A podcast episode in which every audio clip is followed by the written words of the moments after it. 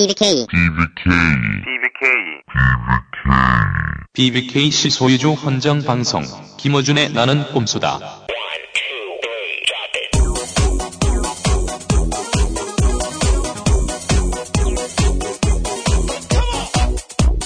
BBK 실 소유주 헌정 방송. 봉주 25회 시작합니다. 근데 정황상 그리고 유족들 그리고 김수철 씨가 계속 자기는 뺏겼다 강탈당했다 이렇게 얘기하고 있는데요. 네. 근데 법원에서는 강압 부분이 있었다고 인정하기 어렵다 해갖고 패소 판결을 내렸다는 헌납은 강- 아니라고 했습니다. 상대가 누구라도 눈치 안 보고 따질 줄 아는 천상 기자 주진우. 그의 기자 정신과 철학을 한 권에 담았습니다. 주진우 그의 정통 시사 활극 주기자 푸른 숲에서 나왔습니다.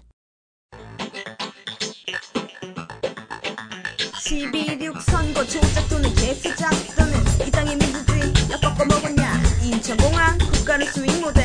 FDA 남의 눈에 피눈물. KTX 수서역에 뭐 있길래? 4대강 강바닥에 삽질. 정계재단 사위 환원 내곡동 사저 가관이다. 부정부패 비리 뇌물 수수 뒷구멍으로 빼먹고 죄다 갈가쳐 먹고. 배때기 기름기만 뒤룩뒤룩. 얼굴에는 개기름만 차르르르 삽질하는 조중동 뻘짓하는 지상파. 언제적 사고방식 열심히들 하세요? 고수의 아이콘 맛있는 꼬깔콘. BBK에게 아 에리카로 맛있겠다. 정의로운 사람들은 죄다 깜빵해 지만도 못한 놈들은 호비 호식. 남의 눈에 눈물 니들 눈에 피눈물 개수작 떨다가 한 방에 훅 간다. 독립부사 같은 낙동수 사인방 건들지 좀 마라 괴롭히지 마라. 눈 가리고 아웅 귀 틀어막고 아웅. 뼛속까지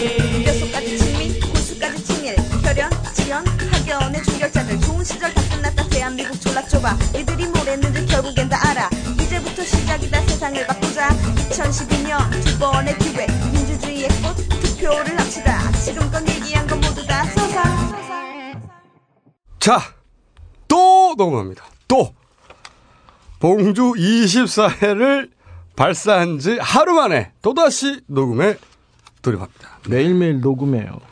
아, 오늘은 지난 봉주 24회에서 주제였던 으스스한 가족 이야기의 후속편 잠깐 다루고 내용이 뭐냐면 으스스한 가족 그 주변 이야기 네. 일부 하겠고 그리고 또 화제가 최근에 됐던 이 박근혜 후보의 굿 이야기도 다소 다루겠습니다. 박근혜 후보의 구태. 아, 그리고 박 정희 전 대통령에 대한 비밀이 담겨 있는 미 청문회의 프레이저 보고서에 대한 이야기도 저희가 오늘 하겠고, 그리고 바로 어제 있었던 몇 시간 전이네요. 대통령 후보 두 번째 토론에 대한 품평회 하겠습니다. 자, 지금부터 시작합니다. 지난 11월 14일 열린 박정희 전 대통령의 95회 탄신제. 박정희가 절반은 신이고 절반은 사람이라고 말하는 남유진 구미시장 피와 땀을 마을과 조국에 헌신하신 반인 반신의 지도자는 이제 위대한 업적을 업적으로 남아 영원히 기억되고 있습니다. 박정희의 고향 구미시에 있는 금오산에는 전설이 있다고 말하는 심학봉 새누리당 국회의원 금호선에는 전설이 있습니다. 금호선에는 두 명의 대통령이 난다고 했습니다. 그 전설이 꼭 이루어지도록 여러분들이 지켜주셔야 합니다. 뉴스타파 취재진과 만난 행사 참석자들 이야기 영웅이라고 이 박정희 대통령의 당신들 전부 다 대학교 나왔어. 이 양반 아니면 우리가 이렇게 잘 살 수가 없어. 어? 또 근데 일부에서는 그 박정희 대통령이 독재를 했다, 유신 독재했다 그건- 얘기를 하는데 그건 뺑랭이들이 하는 얘기야. 뺑랭이들이. 한 번 인정해야 돼요. 어? 근데 안 했으면 안 돼. 그건 얘기가 잘한 아닌 얘기요. 잘한 그, 아니, 문재인 같은 개새끼가 뭘 알아. 안철수 같은 거지 같은 새끼가 뭘 아냐고. 어?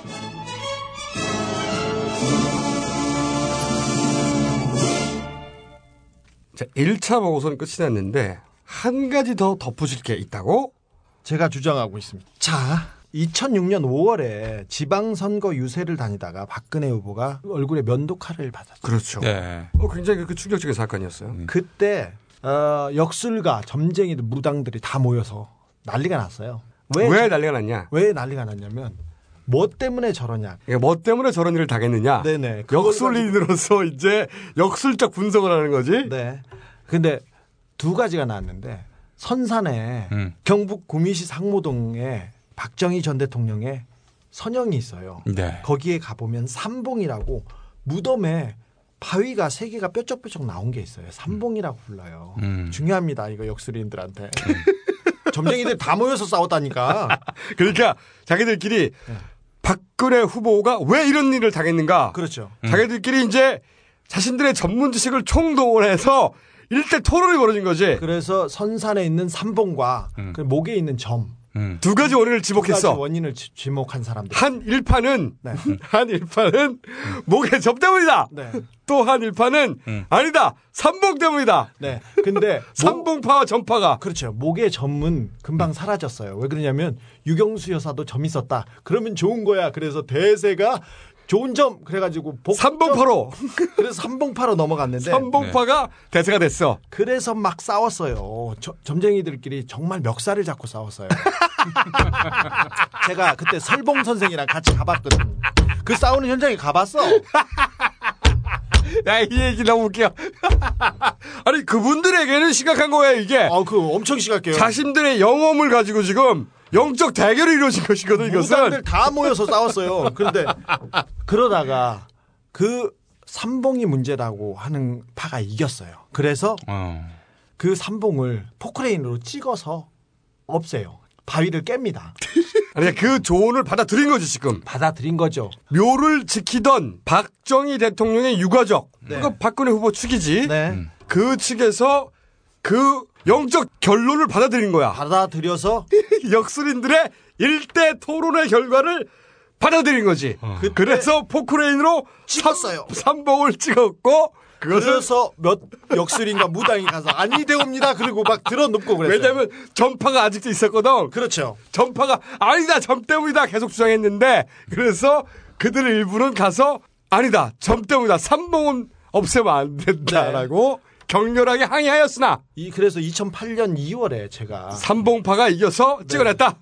어떤 역술인하고 거기에 또 갔어요. 얘는 진짜 이상한데 말까. 그래가지고 이 삼봉을 없애면 큰일이 난다. 특별히 뿌리가 가장 큰 바위가 하나 있는데 조그만 바위인데 그걸 옥류봉이라고 불러요. 그 점쟁이들은 옥류봉이 없어지면 큰일이 난다. 음. 다 죽는다. 전파 네. 전파지 여- 그래서 여기서는 뿌리가 살아 있어서 그나마 살아 있는 거다. 그러면서 이거를 한 사람한테는 대재앙이 온다고 계속 얘기했어요. 그러면서 선산직인 김지학 씨한테 또 가가지고 그 묘의 선산지기. 직이 생사, 생가 보존회장입니다. 이 사람은 박정희 대통령과 초등학교 친구고요.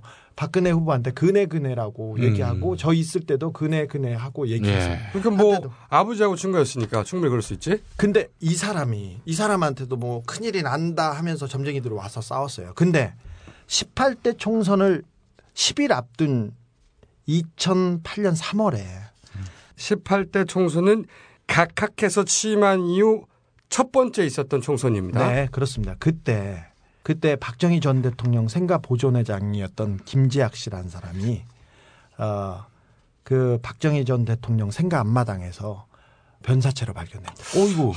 쪽이 왜 이렇게 사...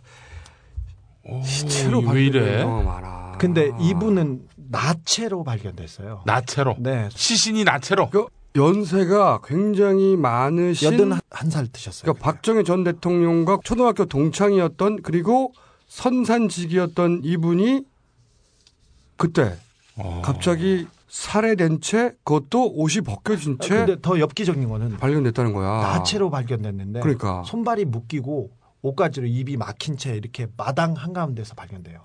근데 어, 머리와 목을 호미 있지 않습니까? 예. 큰 호미로 찍어서 난자당했어요.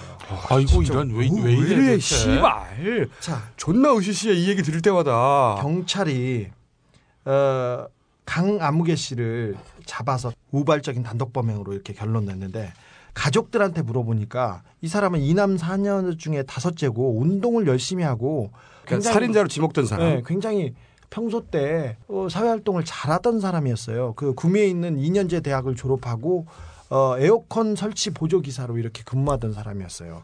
근데 경찰이 그때 수사 결과를 발표하면서 어, 범행 동기에 대해서 의문스럽다 얘기하면서 어, 동기가 없어서 강 씨의 정신병력을 조회했으나 정신병 치료를 받은 기록이 없다 이렇게 발표했습니다. 처음에는 네, 그 당시 언론 보도에도 그렇게 나왔습니다. 그러니까 이해가 안 가잖아. 네. 멀쩡하던 젊은이가 갑자기 선산지기인 노인네를 옷을 다 벗긴 다음에 엽기적으로 살해한. 호미로, 호미로 살해했다는 건 정말 난자했어요. 이해가 안 되는 사건이잖아. 그래서 경찰이 혹시 정신병력이 있나 싶어 그걸 확인했더니 그것도 없더라. 네. 이 사람 강 씨가 경찰한테 잡혔지 않습니까? 근데 경찰서에서 보인 것도 굉장히 평범하고 아무런 정신 이상 증세를 보이지 않았어요. 이상하단 말이야. 이 사람 판결문을 제가 조금 읽어볼게요.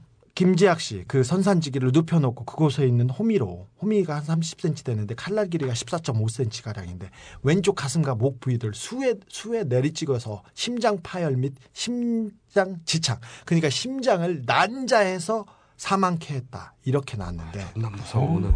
오늘 씨발 이거 호러다 호러 진짜. 3월 26일 날 김지학 씨가 난자당해서 숨집니다. 근데 판결문에 이런 문구가 나옵니다.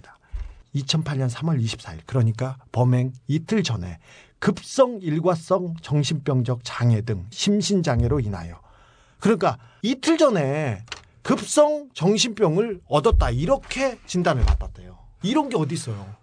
경찰 수사에서는 없었어요. 없었는데 갑자기 생겼어요. 갑자기 급성 정신병 난 이런 건 처음 봤어요. 근데 교도소에 안 가고 치료 감호 시설에 가는 거죠. 바로 그 진단 때문에.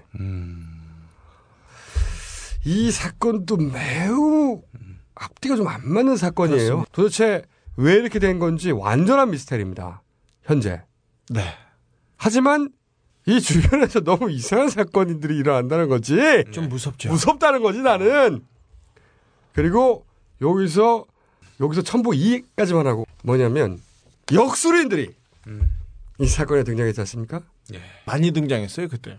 이 역술인들이 트위터상에서 다시 한번 박근혜 후보와 관련해 네. 거론되는 사건이 하나 있었어요. 음. 원정 스님이란 분이 있습니다. 이분이 박근혜 새누리당 후보가 정수장학회 해결을 위해서 1억 5천만 원을 들여서 굿판을 벌였고 그 자리에 참석했다라는 이야기를 초연 스님으로부터 들었다 이렇게 주장을 했죠. 주장을 했습니다. 트위터상에서 본인의 트위터를 통해서 주장을 했어요. 네. 그러면서 굿판을 벌인 박정희 대통령과 유경수 여사의 초상화가 앞에 놓여 있- 있는 그런 굿판이 벌어진 사진이 올라왔습니다. 그거는 새누리당에서 원정 스님을 고발하자마자 네티즌이 올린 사진으로 확인되고 있습니다. 근데 계속해서 사진이 올라오고 있습니다. 그러니까 나는 이게 왜 고발거리가 되는지 모르겠는데 구술했다는 거 아니야. 네. 원정수님의 주장은 자기가 듣기로는 구술했다. 1억 5천짜리. 네. 한마디로 말하면 이거 아니야. 네. 정수장학회 관련 문제 잘 풀어달라고. 네. 어 그랬더니 새누리당이 고소를 한 거 아니야. 그렇죠. 예. 왜 고소를 했을까? 그 사실관계에 대해서는 지금 우리가 정확한 데이터를 가지고 있지 않잖아. 네. 물론 이 박근혜 후보와 관련해서 역술인들이 등장했던 이야기를 우리가 했어. 응? 많이 등장했는데 실제 그래서 구술했는지 안 했는지 우리는 알 길이 없어요. 근데 왜 이 여기서 중요한 포인트는 이거야. 그냥 구술했다고 말하는 게 무슨 죄냐고 그지? 근데 왜 이걸 막느냐? 보수 진영에서는 큰 덩어리가 기독교, 기독교요, 기독교. 기독교 단체와 보수 기독교 교단의 음. 지지를 받아야 되잖아. 그런데 이게 사실로 드러나거나 이 논란이 커지면 자기한테 불리하다고 생각하니까 네. 고소를 해버린 거지. 아, 정말 잘 지적하셨는데 이 굿판은 개신교 쪽에서는 용인 못합니다.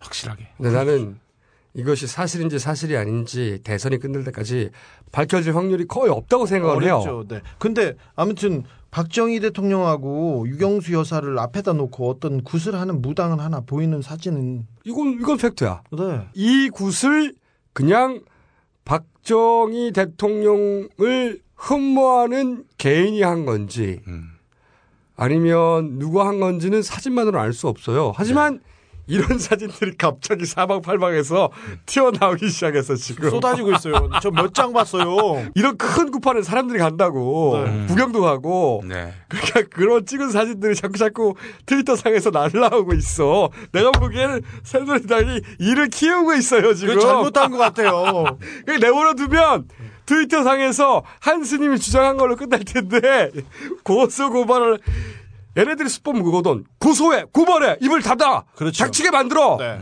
그런데 내가 보기엔 잘못 판단했다. 힘으로 누르려다가 여러 군데에서 뿅뿅 튀어나오는 뿅, 사진을 뿅, 뿅. 보게 됐습니다. 네. 아니 뭐 물론 우리가 이제 뭐 개업하거나 사무실을 오픈할 때는 뭐 하여튼 아니, 뭐 근데 잘 박정희- 되자는 잘 되자는 뭐 그런 의미로 하는 아니, 경우도 박정희 있지만 대통령 사진을 걸어놓고 개업식을 하는 사람이 어딨어? 그렇지. 게다가 또 1억 5천 원입니까 이게. 굿은요 돈이 많이 듭니다. 제가 굿에 대해서 또좀잘 아니 아는데. 그래도 1억 5천까지 나가나 이게? 아니 큰 굿은 1억에 넘어. 네, 네. 우리한테는 충격적인데 예. 돈 많은 사람들은 남편의 불륜 잡아달라 이런 굿. 어, 소개시켜 드릴게요. 누구, 누구, 뭐, 궁금한 거 있으면 연락하십시오. 제가 잘 아는 무당이 있습니다. 이 새끼는 하여튼 그늘에서 노는 새끼야 이 새끼는 아주 그래서 지- 제가 미- 무당 누나들한테도 다 지금 돌려놨어요. 혹시 이거 있냐고. 근데, 어, 그 얘기는 다음 시간에 하시죠. 이 굿 우리 이거 무심코 넘어갔었거든. 네, 그렇죠. 뭐, 고발을 해가지고 우리가 추적에 들어왔어. 완전 굿이야. Thank you. 네티즌 수사대 마구 수사하고 있습니다, 이거. 그리고 두준이도 출동했다. 네, 그럼 여기서 저희가 짧게 그 고발이 된 당사자인 원정 스님을 연결해서 그 사연 한번 들어보기로 하겠습니다. 스님 주 기자입니다. 들리신지요? 네네 들립니다. 네, 네, 안녕하세요. 저 김어준이라고 합니다, 스님. 김아 어- 네네. 네. 네. 네, 안녕하세요. 풀난 놈. 네. 네. 간단하게 몇 가지만 여쭤볼게요. 네. 스님, 그래서 새누리당에서 그 고발했습니까? 고발했습니다. 저 남부지검에. 아 확실하게 제가 들은 것은 네. 최연 스님에게 내가 직접 찾아갔었고, 네. 음. 어, 그, 법- 그 방에서 최연 스님이 이런저런 이야기를 몇 시간 정도 했어요. 그 스님이 어 친박계고 박근혜 쪽에 가까운 스님은 맞죠? 예, 네. 맞습니다. 저기, 어, 대도 조세영 아시죠? 예. 예, 그분이 전 남편인데 역풍당당 박근혜라는 아주 호평의 책을 사서 쳐주기도 하고 음. 어, 얼마 전에 그 기자들에게 박근혜를 지지하는 사람이라고 공식적으로 선언을 하고 자, 그럼 스님. 예. 그 스님께서 초연 스님과 만났던 게 언제쯤입니까? 그게 6월 달이었고요. 네. 네. 그리고 그때 가셔서 장소는 어디서 만나셨습니까? 장소를 처연 스님 법당 구룡사 면목동에 직접 찾아가서 그 법당에서 만났어요. 그때 혼자 가셨습니까? 어, 저는 혼자 갔어요. 그리고 그 법당에 그 이야기를 나눌 때 같이 있었던 사람은 없나요? 아, 그리고 스님을 방에서 두 사람만 얘기를 했어요. 아, 그렇군요. 예. 그때 나누신 이야기의 내용은 그럼 한번 설명해 주십시오. 아, 나눈 이야기가 엄청 많았어요. 저는 거의 듣기만 했었고, 그때 거기 가실 때 휴대폰을 들고 가셨죠? 그렇죠. 그러면 휴대폰이 거기도 찍힐 것이고 네. 초연 스님의 휴대폰도 거기로 찍힐 테니까 네. 같은 시간에 같은 장소에 있는 걸 입증하는 건 어렵지 않거든요. 아, 그래요? 네, 예, 그건 예. 그 내용은요. 내용은 그래, 이제, 이런저런 얘기를 하다가. 그 중에 박근혜 후보와 관련된 이야기. 정부장학회 문제 때문에 잘 해결되라고 그때 해줬다, 박근혜. 아, 박근혜 후보 얘기 나와서 네, 확실하게 나왔어요. 자신이 먼저 얘기한 거군요. 네, 본인이. 그래서 내가 너무 이게 무슨 일인가 싶어서 얼마 주고 했어요? 그러니까 1억 5천. 그리고 여기서 했냐? 그게 빌딩이니까. 여기서 했냐? 그러니까 굿당에서 했다. 어디라고 했는데 이 생각이 안 나요. 그리고 박근혜가 직접 참석했냐? 참석했다. 어. 이세 가지는 내가 질문해서 받은 답이기 때문에 너무 정확하고 확실해요. 또 확인해 보자면 네, 그날 또 김치를 담는 날 담고 있어서 김치도 몇 푸게 얻어와서 맛있게 먹고. 아 그러면 그 법당에 김치를 담금 날인군요. 네네, 김치를 어. 몇 사람이 담고, 담고 계셨어요. 어, 확인하는 게 어렵지 않겠습니다. 네, 그리고 또 가수 지망생이라고 와서 인사하고 절도 하고 그렇게 가기도 하고. 원래 그 스님과는 안면이 있으십니까? 안면 없었고요. 그 대도 조세형 씨가 어, 내가 청계천가에 그 강화문 청계천 그 물 내려오는 데 있잖아요. 네. 그래서 이제 부채에다가 누구에게 선물 주려고 그림을 그리고 있었어요. 붓글씨로 먹물로. 네. 그랬더니 그 저게 말을 거는 게 저희 부인 부인도 기분이 스님입니다 이러는 거예요. 아. 그래서 내가 이 쳐다보니까 연세가 드셔서 무속인이었다가 그러면 삭발하셨나 보죠 이랬거든요. 네. 그랬더니 제가 대도 조세영입니다 이래요. 아 우연히 만나신 거군요, 애초에. 네, 말을 내가 그 부채 때문에 만난 거예요. 우연히 조세영 씨를 만났고 조세영 씨와 이야기를 나누다가 전 부인이 스님이라는 사실을 알았고 그리고 전화번호를 주고 받았고 그래서 네. 한번 전화해서 만나봐야겠다고 생각하셔서 통화하고 직접 찾아가셨고 그, 주, 그 찾아가니까 마침 대도 조세영이 그날은 거기 계시더라고요.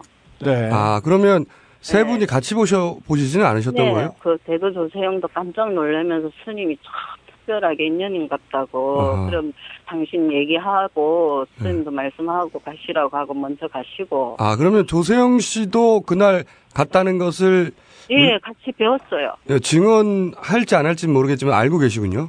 네, 만났죠. 네, 조세영 씨한테 한번 물어보셨어요? 그날 내가 갔는데 왜전안 해봤어요. 한번 해보시죠. 전화를 안 받아요, 내 전화번호. 아 그렇군요. 곤란한 상태가 돼서. 무속인들이 내가 누구 구슬해줬다, 누구를 봐줬다 이런 말 많이 하지 않습니까? 뻥치기도 많이 하는데 네. 혹시 뻥은 아닌 것 같습니까? 음, 뻥은 아닌 것 같아요. 아니 스님은 우리도 느낌이 엄청 좀 그렇죠. 아니 그 스님은 그냥. 들은 이야기를 하시는 거지, 그죠? 네. 근데 내가 이렇게 들어서 앉아서 얘기할 때의 상황을 이렇게 생각해 보면 뻥은 아니다. 잘 알겠습니다, 스님. 감사합니다. 선생님 주진우 기자입니다. 여보세요? 조세영 선생님 맞으시죠? 네, 맞습니다. 저는 주진우 기자입니다. 안녕하세요. 저 뵌적 아. 있습니다. 예, 안녕하세요. 네, 네. 얼마 전에 네. 우리 저기 원정 스님이 초연 스님한테 들었다고 박근혜 굿했다 이- 이런 얘기 했는데 예. 저기 원정 스님을 만난 것은 사실이죠? 제가요, 네. 조금이라도 어떤 가식이나 거짓말을 하면은, 네. 나는 이, 이 조생이라, 개생, 내 성씨를 개시로 가려도 좋은데, 아, 이름 이름이 있는데요, 이름이. 아니, 들어보세요. 네. 내가 그, 저, 원정 스님 그 이야기한 거에 글 읽고요. 네.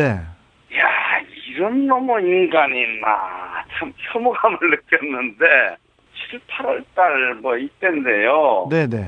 이 청계천 거기를 계속 한시 운동을 예, 하루에 한 번씩 왔다 갔다 했어요. 여름에 운동하느라. 네, 네. 근데 한 번은 보니까 그 청계천 그 동아일보사 앞에 그물 물 내려오는 데 있죠. 네, 시작하는. 데. 물 흐르는데 네. 거기에서 부채에다 뭐 그림을 그렸는데 하얀 이 승복을 입고 네.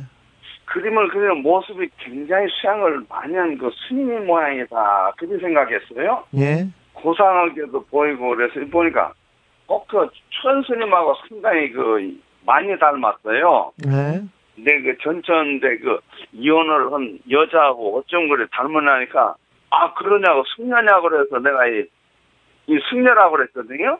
네. 그러니까 그 전화번호를 가르쳐 달라 해서 전화번호하고 어, 면목동 구령사 이걸 가르쳐 줬어요. 네. 최현스님이라고. 근데 네. 이제 거기를 스님한테 한번 찾아갔는데 식사 대접하고 한번 어, 보낸 모양이에요. 네. 그때 같이 만나시진 않으셨어요, 세 분께서? 아, 그거 같이 만났어요. 네. 딱 한 번 만났어요. 그거 어, 네네. 천스님 어? 딱한 번 만나셨구나. 네. 네. 천스님이 무슨 뭐 어? 박근혜 뭐뭐저 뭐 저 네. 정수장학계 뭐 그것 때문에 구설 1억 5천짜리 뭐 했다고 이런 얘기를 하는데 네.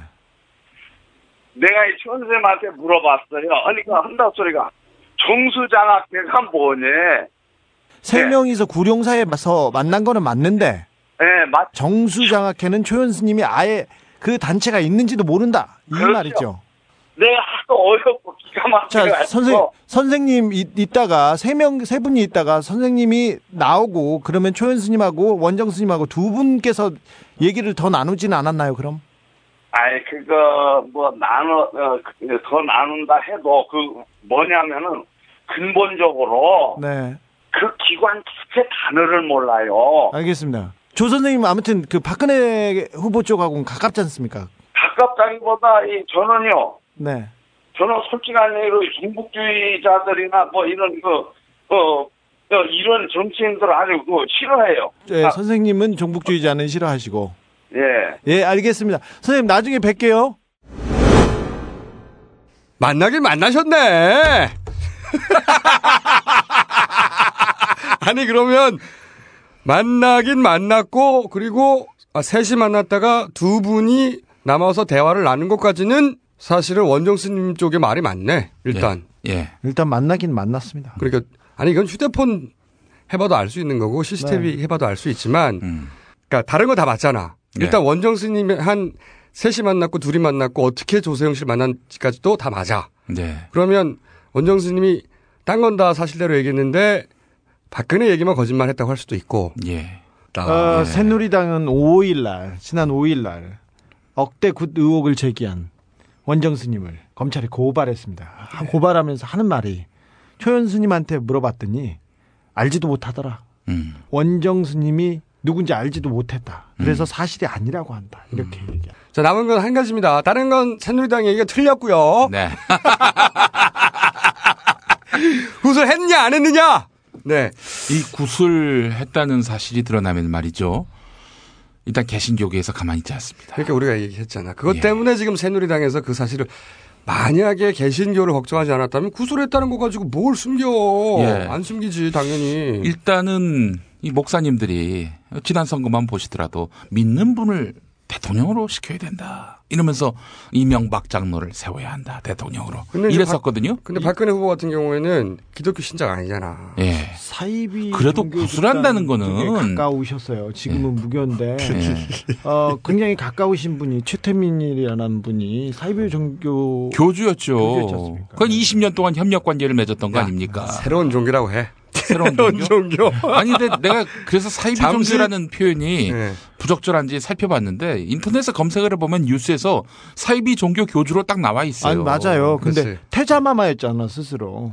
전통적인 보수층의 지지 기반인 기독교 층이 네. 기독교 개가 예. 이 사안에 대해서 예. 들리고 일어날까봐 거꾸로 생각해봐. 자 문재인 후보가 음. 1억 5천 구슬 했다는 의혹이 있다가 저아 이 씨발 지금 새누리당에서 융단 폭격을 때려가지고 야 너 돼지 총선 때 말이야 어? 부활절 때 예. 쫙 뿌렸잖아 조선일보가 죽었죠. 일 면에 내가지고 네. 그 짓을 하고도 남는데 네. 지금 거꾸로 고발을 하고 있잖아 아, 한 2주 전에 서울 어, 서울광장 시청 음. 앞 서울광장에서 어, 전국의 무속인들이 예. 태극기를 흔들면서 구판을 벌였어요. 서울광장에서 어. 어, 대한민국이 앞으로 야, 나- 나가게 해주세요. 뭐 말은 하는데 네. 어, 굿하는 내용이 특정 후보하고 아주 가까웠어요. 예. 자 후보 이름만 안 나왔죠. 아주 가까웠어요. 이 사안을 공중파는 전혀 다루지 않기 때문에 예. 저희 야매 방송, 음. 대한민국 최고의 야매 방송, 나생곰스타에서 새 관련자 중에 두 당사자를 직접 인터뷰했습니다. 예.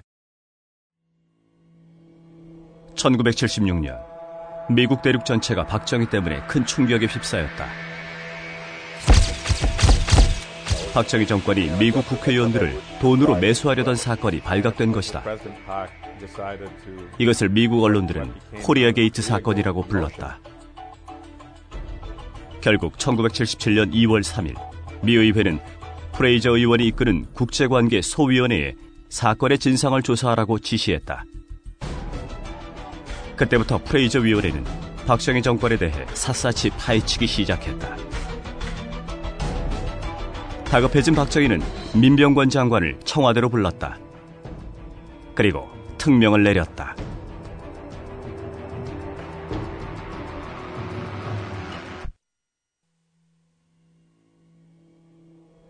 프레이저 청문회 3일 전 민병관은 김형욱을 찾아갔다. 김형욱, 그는 박정희와 함께 쿠데타를 일으켰고 오랫동안 중앙정보부 부장으로서 박정희에게 절대 충성을 바쳤던 인물이다. 그러나 박정희가 삼선 대통령이 될 때 그는 큰 공을 세우고도 버림을 받았다. 그러자 김영욱은 배신감을 느끼며 미국으로 망명한 상태였다. 그런 김영욱에게 민병권은 회유를 시작했다. 원하는 모든 것을 주겠다. 그러나 김형욱은 단호히 거부하고 워싱턴으로 떠나버렸다. 낙담한 민병권은 발길을 돌리며 김형욱의 아내에게 말했다. 청문회에서 증언하면 제대로 못 살 것이다. 10월 유신 헌법을 이제 그 통과시키고 미국의 그 여러 가지 눈치를 안 볼 수. 김영욱은 미 국회에서 박정희 정권의 비밀들을 적나라하게 폭로했다. 그리고 2년 후 그는 프랑스 파리에서 실종된 후 살해됐다. 1978년 10월 31일 드디어 프레이저 보고서가 의회에 제출됐다. 그런데 놀랍게도 박정희의 집권 기간 전체가 조사돼 있었다. 게다가 한국의 경제 성장에 관한 내용까지 있었다. 왜 한국은 그토록 빨리 성장할 수 있었을까? 그 비밀이 담겨 있었던 것이다. 하지만 박정희 정권은 모든 것이 사실무근이라며 국민들을 속였다. 그런데 1년 후 박정희는 부하 김재규의 총탄에 살해됐다. 문재인, 안철수, 영희철이 크로스를 해가지고 유세를 하고 있는데 아, 이렇게 되니까 이제 우리 박근혜 후보 그리고 새누리당 진영에서 겁이 덜컥 나잖아. 그래가지고 하나 들고 나왔습니다. 한 단어를 들고 나왔습니다. 키워드를 들고 나왔는데 구태. 문과 안의 결합은 구태다. 음. 구태. 너도 한번 해봐. 아니 지금 굿을 하라는 겁니까? 구태가 뭡니까? 구태. 구태. 아, 굿해를 잘못 발음한 거야? 네, 구태. 아, 내가 보기에는 구태의 뜻을 잘 모르는 것 같아. 이게 생선의 일종인 줄 아나 봐. 생태, 명태, 구태 이런 것처럼. 아니, 자기들이 어떻게 구태라고 말할 수 있어? 야, 그쪽에 결합한 사람들 얘기해봐. 어, 김종필 옹. 87세. 안녕하시오. 김종필이요. YS 85세. 안녕하십니까? IS 인사드립니다. 이회창 78세. 어, 안녕하십니까. 여론조사만 세번 짓고 난 이회창입니다. 거기에 김용갑 77세, 한화갑 74세. 예, 안녕하십니까. 이틀 DJ 하나갑입니다. 자, 그 다음. 한광옥 71세, 김지아 71세, 거기다 서청원 70세, 홍사덕 70세. 평균 나이로 70대 연합이야, 일단. 흘러간 물들을 다시 주소 담았는데, 일... 거기에 가장 젊은 피가 하나 들어갔습니다. 이인재 65세. 안녕하십니까. 이인재입니다. 제가 가는 곳은 다 지게 돼 있습니다. 야, 지금 언제적 김종필, 김영삼, 이회창을 다시 다 모아놓고 굿 해지. 네, 안녕하십니까. 박근혜입니다. 제가 경황이 없어서 말을 잘못했습니다. 굿 해입니다. 자, 전두환이 지지 선언한다는 소문이 있던데. 내가 보기에는 그건 파가 갈릴 거야. 하면 안 된다, 도움이 안 된다고. 또 한쪽에서, 야, 이미 다 했네, 뭐, 사방팔방에. 다 끌어모아, 이 파가. 싸우고 있을 거라고 봐. 그런데, 오늘은 이 중에서 이렇게 결합한 인물 중에 개인적으로 가장 관심이 가는 인물 중에 한 사람입니다. 김경재 전 의원. 김경재 오. 전 의원.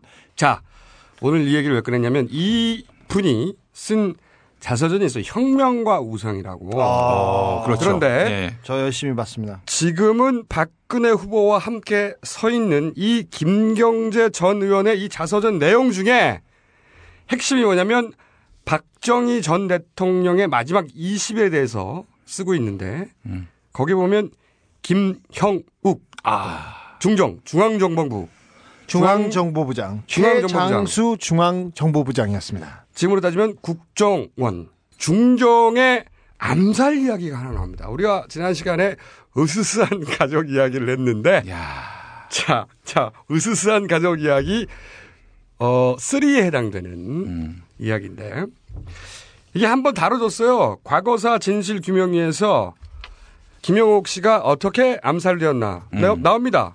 공식적으로 어떻게 결론이 났냐면 프랑스에 갔다가 중종 요원에 의해서 살해됐다. 그때 국정원 발표를 제가 그 잘 꼼꼼히 챙겨봤었는데 제3국인 킬러, 그렇지. 동국권 킬러를 두 해서 명. 네. 음. 두 명을 고용해가지고 총을 주고 10만 불을 줬대. 그래서 총으로 쏴버리고 낙엽으로 덮었대. 덮었다. 여기가 근데 재밌는 것은 낙엽으로 덮었는데 권총을 잃어버렸대요. 그러니까 스토리가 그래. 그래서 근데 회수를 포기하고 그냥 들어왔다. 이렇게 발표했습니다. 스토리는 약간 엉성합니다. 그렇지. 이게 이제 해외로 가서 암살까지 한 치밀한 작전인데 네. 당시 어, 교토통신 보도한 걸 보면 그때 작전명이 오작교라고 네. 그리고 김영욱을 닥터 하인즈라고 불렀대. 그런데 이렇게 치밀한 작전을 세워놓고 총도 잊어버리고 대충 낙엽으로 덮고 왔다. 이게 어쨌든 이 중에서 프랑스에서 중정에 의해 암살됐다. 여기까지는 인정한 거예요. 네. 공식적으로. 네. 그런데 이 김경재 씨 자서전을 보면 말이죠. 예. 그게 아니다. 예. 김경재가 김영욱의 회고록을 썼습니다. 예. 거기 보면- 박사원이란 이름으로. 네, 거기 보면 프랑스는 맞아요. 그런데 총으로 죽인 게 아니라 일단 목을 부러뜨린 다음에 양계장에 가서 해머밀 분쇄기입니다. 사료를 만드는 음. 분쇄기죠. 그렇죠. 우리가 이제 마피아 관련 영화 같은 거 보면 사체를 처리할 때그 분쇄기에다가 집어넣고 갈아 고기 가는 거죠. 그렇죠. 고기 가는 데다가 넣어서 갈았다고 하고 그 암살자를 김경재 씨가 직접 만나서 증언을 들은 얘기가 나옵니다. 그 안에. 네. 김경재 씨의 그 책에 나온 증언은 어, 정의상 기자라고 저희 그 시사인 선배가 2005년 시사저널. 네 거기에서 한번 만났습니다. top 여배우 최아무개 씨가 김형욱을 미국에서 프랑스로 부릅니다. 음. 그래서 뭐 카지노를 즐기고 술 먹고 즐기다가 결국은 어 납치해서 어, 특수 공작원이 납치해서 파리 근교의 한 양계장으로 끌고 가서 사료 분쇄기에다 넣어서 갈아서 닭 모이로 주었다. 이렇게 특수 공작원이 증언합니다. 저도 그 당시에 무서워. 어, 검증 차원으로 제가 이 그 공작원을 몇 번 만났어요. 만났는데 이스라엘 항구에서 밀항을 하고 지중해로 넘어갔다가 도버 해협을 건너서 벨기에 파리로 와서 이렇게 얘기하고 하는데 제가 몇 번 이렇게 검증하는데 굉장히 디테일하고 디테일하고 그리고 그걸 도와준 게 바로 이스라엘 첩보대 모사드였다. 그런 얘기도 나와. 네. 존나 자세하게 나와. 자, 만약에 문재인 근데 만약에 노무현 정권이 국정을 통해서 이렇게 요인을 암살했다는 게 밝혀졌어. 예. 분쇄기로 갈았다 이 씨발 이런 암살자 증언이 나타났어. 후보가 되겠냐고. 근데 그 증언을 말하던 사람이 지금 박근혜 후보한테 가서 있습니다. 그렇지. 이 이야기는 말이죠. 우리한테 따지지 마세요. 지금 박근혜 후보 옆에 가 서 있는 김경재 씨한테 따지세요. 거기 책에 나온 내용이니까. 어? 아니 지금 박근혜 후보한테 아버지가 자신의 부하가 말을 안 듣는다고 양가장에 분쇄기 갈았다는 의혹이 있는데 어떻게 생각하십니까? 안 물어보잖아. 문재인 후보가 노무현 씨를 그런 이야기 있었다고 생각해봐. 죽어죠. 나오지도 못해, 씨발. 당연하죠. 자, 다시 한 번 말하지만 이 내용에 대해서 책임을 묻고 싶은 말이죠. 박근혜 후보 지지 선언을 한 김경재 전 의원에게 물어보세요. 굉장히 잘 알고 있습니다. 저도 물어봤었어요. 이거는 책 내용 그대로니까. 최근에 저한테 전화가 와서 네. 저를 좀 도와달라고 그러더라고요. 저는 그 아버님 박정희 대통령을 비판하는 책을 140만 자를 쓴 사람이에요. 200자 온 거지 7천 매니까. 네. 근데 그걸 다 안겠다는 것이에요. 그러니까 아, 이 양반의 그 통합을 하기 위한 열정, 그런 적극성에 제가 감동했습니다. 자, 그런데 이 김영욱 씨가 왜 암살을 당했냐 이거야. 왜 당했냐? 자, 이분이 63년 중정부장을 했고 삼선 개헌의 1등 공신입니다. 그런데 박정희 전 대통령과 사이가 나빠져. 그래서 박정희 전 대통령이 해임해 네. 그래서 73년에 미국에 망명을 갑니다. 네. 망명. 그래서 미국 가가지고 막 기자회견도 하고 뉴욕타임즈 하고 그리고 청문회에도 나가고 뭐 성명서도 내고 그래. 예. 근데 그 성명서 내용을 내가 찾아봤는데 이런 내용입니다. 명세기 국가 원수가 음. 남의 나라 관리에게 뇌물을 주는 공적을 진두지휘하고 음. 한국 위신을 땅에 떨어지게 한 것이야말로 민족 반역자다. 네. 정치적 라이벌을 없애는데 수단과 방법을 가리지 않았고 영구 집권과 독재를 위해 세계사의 웃음거리밖에 안 되는 유신 헌법을 만드는데 주저지 않았다. 죽이고 싶겠지. 네. 이런 내용을 성명을 내고 기자회견을 하고 그리고 결정적인 게 프레이저 청문회라는 데 가서 증언을 합니다. 어, 당시 코리아 게이트라고 1976년이었는데요. 워싱턴 포스트에서 한국에서 어, 박정희 정권에서 미국 관리들한테 수백만 달러, 당시 수백만 달러를 뇌물로 뿌렸다는 그런 보도가 나옵니다. 로비스트 박동선 씨에 의해서. 그렇죠. 그게 여기 성명에 나오는 남의 나라 관리에게 뇌물을 주는 공작을 진두지휘했다. 음. 그 내용이에요. 그래서 미국이 발칵 뒤집힙니다. 그걸 그래서 코리안 게이트라고 하죠. 이게 코리아 게이트 때문에 이렇게 그래서 윤리위원회가 열리고 그래서 프레이저라는 미 하원 의원 도날드 프레이저가 위원장인 네 그런 위원회가 꾸려집니다. 프레이저 청문회로 이름이 붙습니다. 그렇죠. 그 프레이저 청문회라고 부르는 이유는 그 소위원회의 위원장이 프레이저였고 조사를 끝내고 조사 보고서를 냈는데 프레이저 보고서라고 그게 불리기 때문에 네. 그 위원장의 이름을 따서 프레이저라고 불리는 겁니다. 코리아 게이트를 조사해서 면밀하게 조사해서 보고서를 쓴 게 프레이저 보고서입니다. 근데 여기서 박정희 전 대통령에게 어떤 치명적인 내용이 이 청문회에서 나오냐. 이 프레이저 청문회 보고서는 말이죠. 비밀 해제가 돼서 현재 인터넷으로 누구나 검색할 수 있는 공식 미국 정부 문서입니다. 거기에 나온 내용만 지금부터 얘기하겠어요. 네, 저희가 아, 미국에 강연을 다니면서 틈틈이 만났습니다. 네. 유럽에 가서도 변호사를 만났고요. 워싱턴, 뉴욕 많이 만났습니다. 그래서 어, 박정희 정권에 스위스에 숨겨놓은 비밀 계좌 얘기를 저희가 지금부터 하겠습니다. 이 프레이저 보고서에 근거하여 네. 이런 내용이 나와요. 어, 박정희 전 대통령에게 전달되는 돈은 이후락 역시 중정 부장 출신이고 비서실장 출신이죠. 이후락이 모은 뒤에 박정희를 위해 스위스은행 계좌에 예치했다. 네. 예치했다. 김성곤이라는 사람이 육영수 여사에게도 자금을 상납했고 이 계좌는 이후락의 아들 이동훈이 어, 존재했다고 증언하기도 했습니다. 네. 그리고 일부는 대통령실에 갖다 놨다는 거야. 내가 네. 원문을 찾아봤어. 이 원문을 프레이저 보고서 대부분 읽어봤는데 원문에 보면 이렇게 되어 있습니다. cabinet president desk in the blue house. 청와대 내 대통령 집무실 책상 캐비넷. 위에 있는 책상 뒤에, 뒤에 있는, 캐비넷. 캐비넷의 일부를 보관했다고 합니다. 우리가 대통령 후보 토론회에서 이정희 후보가 전두환 대통령에게 6억 받으셨지 않습니까? 이거 물어봤잖아. 네. 그, 그 캐비넷에서 꺼내준 돈이죠. 전두환 전 대통령이 청와대 집무실에서 꺼내서 박근혜 후보에게 줬다는 그 6억. 그 6억이 그러니까 이런 돈의 일부. 그 장소인 거죠. 그 캐비넷. 이 프레이저 보고서에 하면 이렇게 되어 있습니다. 스위스은행의 계좌는 은행 기록, 이후락 아들 이동훈의 증언, 그리고 박정희의 부하들에 의해 입증이 된다. 라고 보고서에 쓰고 있어요. 그러니까 박정희 전 대통령의 스위스 비자금 계좌는 존재한다고 미 정부 문서가 쓰고 있어요. 네. 네. 특히 이유락의 아들 이동훈 씨는 직접 이 청문회에 나가서 증언도 했는데 왜냐하면 아버지 이유락 씨의 이름으로 명의로 스위스 은행에 예치되어 있는 거야. 그래서 그렇죠. 이게 누구 돈이냐? 음. 그러니까 이동훈 씨가 그 돈은 아버지의 돈이 아니라 박정희 전 대통령의 자금이다. 어. 이런 증언을 합니다. 이거는 프레이저 보고서에 그대로 담겨 있어요. 네. 자, 돈이 필요한 목적에 대해서 그래서 그 돈이 왜 필요하냐? 네. 아니 대통령이면 자기 자기 금고에 쌓아두면 되는데 왜 이렇게 비자금을 따로 마련해뒀냐? 이런 식의 물어봤지. 박정희 전 대통령을 지지하는 쪽 뿐만 아니라 네. 반대하는 쪽을 구워 삶어 매수하려고 했다. 야당 의원, 야당 지도자를 매수하는데 돈이 필요했다고 증언하고 있습니다. 그 당시에 의원들을 빼가거나 의원들이 지지 선언할 때 있지 않습니까? 예. 최근에 지지 선언 많이 하지 않습니까? 돈 다 뭔가. 오버랩 되지 않아? 씨발. 돈 연락해 줬습니다. 그렇게 얘기합니다. 돈을 어떻게 조성했는가? 이 비자금을 스위스은행에 예치된 그 부분을 또 조사하지 않을 수 없잖아. 당연히 비자금이 있다면.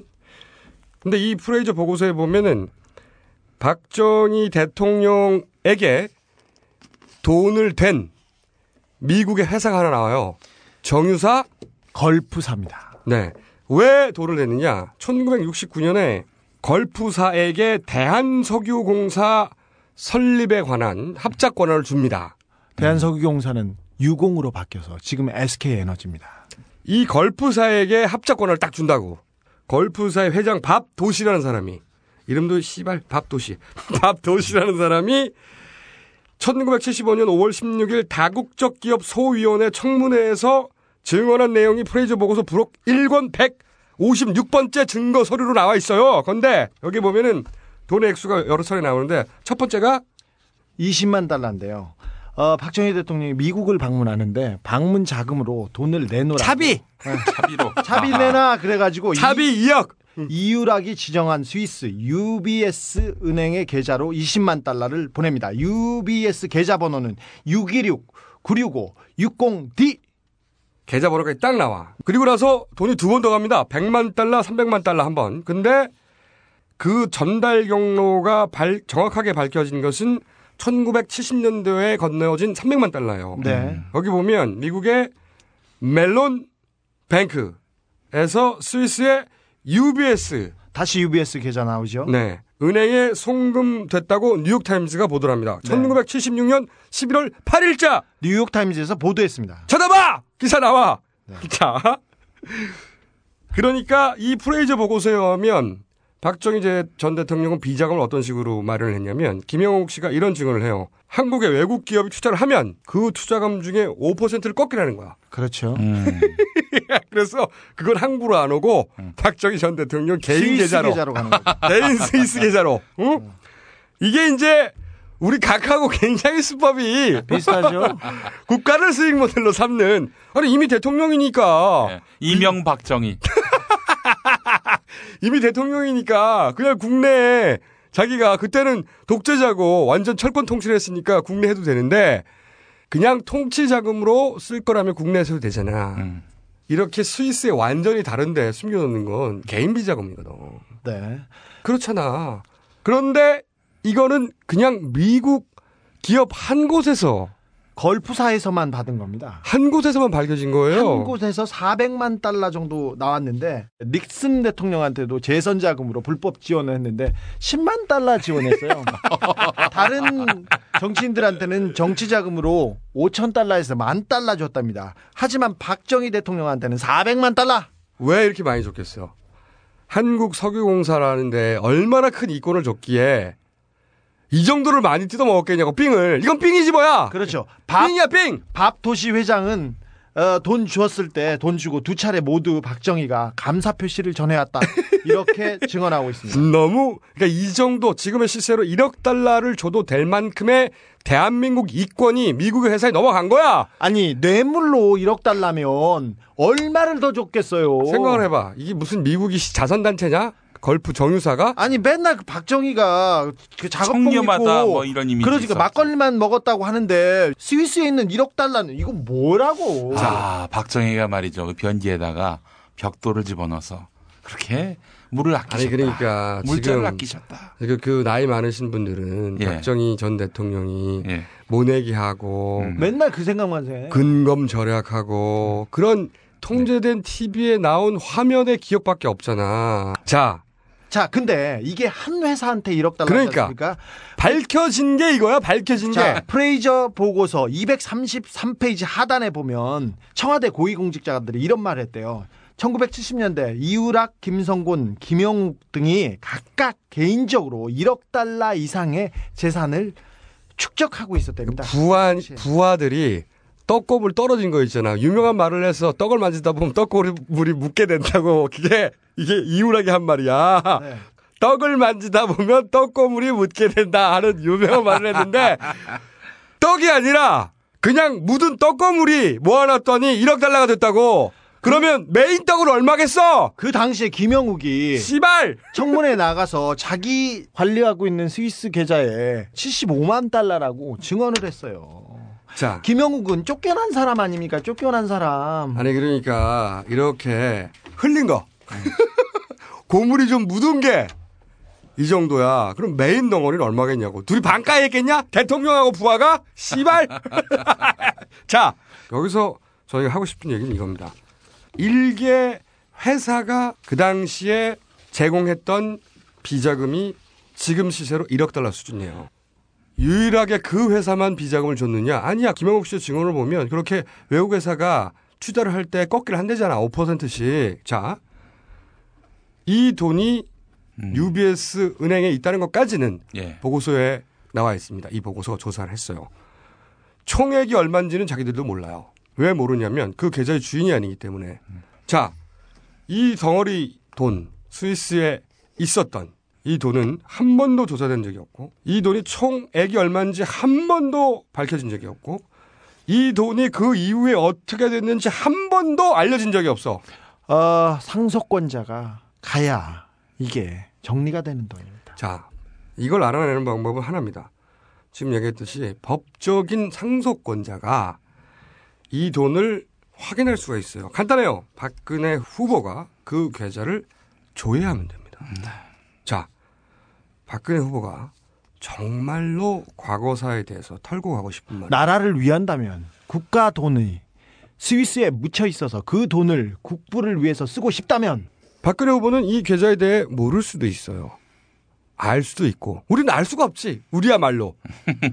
그런데 그 계좌를 혹여 알아서 미리 조회해 봤다면 그러면 그 결과를 좀 알려달라는 것이고 두 어린- 번째 어린 동생하고 살 길이 막막한데 그 돈이 경황이 있는데 없어가지고. 그 돈을 왜 안 알아보겠어요? 자, 만약에 조회를 안 했다면 저희가 지금 알려드립니다. 거기에 돈이 어마어마하게 묻혀 있어요. 좀 확인을 좀 해주세요.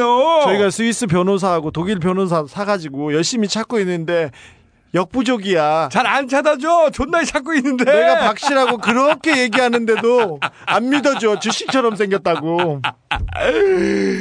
저희가 이거 오래전부터 뒤졌는데 찾기 졸라 힘들어요. 스위스은행이. 자, 그래서 저희가 이제 대통령이 되실 수도 있으니까 계좌를 조회했는지 여부를 알려주시고 안 했다면 지금이라도 확인을 해달라. 확인을 해달라!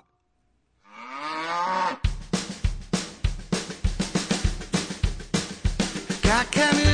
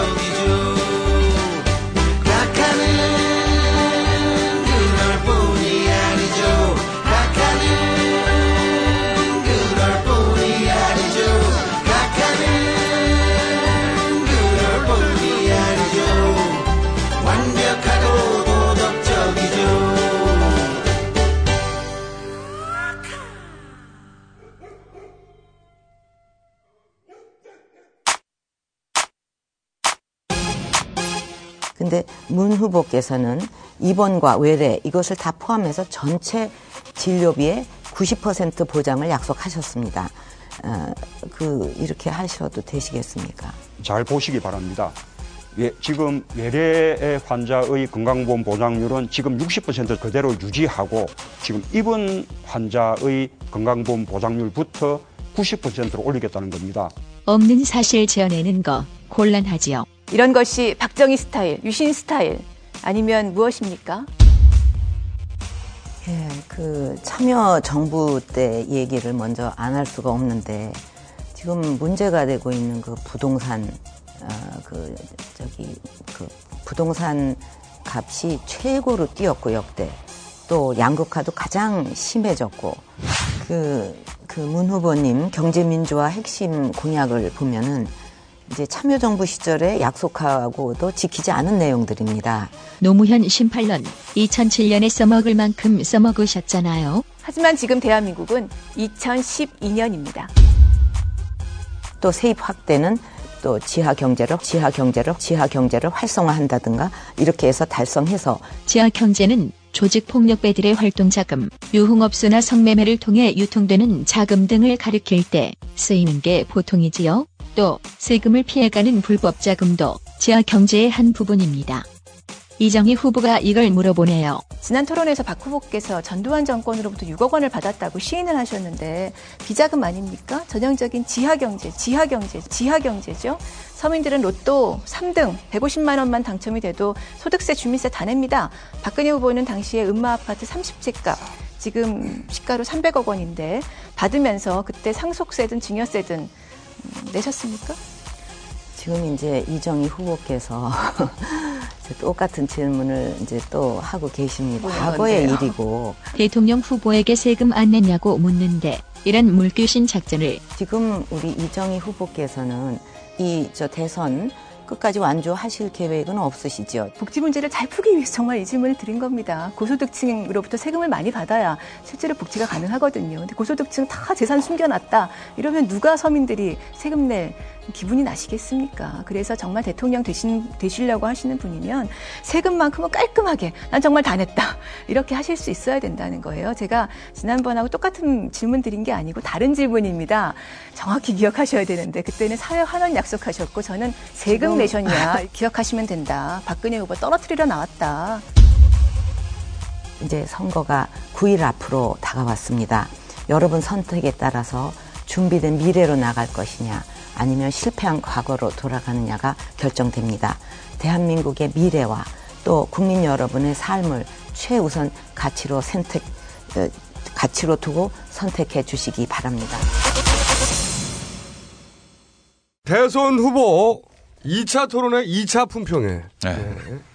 오늘 저희가 사상 최초로 어, 저공 비행과 나는 꼼수다. 합동으로 이빨 털기. 단일화했습니다 오늘 단일화. 네. 단일화. 어, 통합, 통합한 건 아니고. 어, 1년 전만 해도 저희 나는 꼼스타의 야권 떨거지로 소개돼가지고 나와서 울분을 토했던.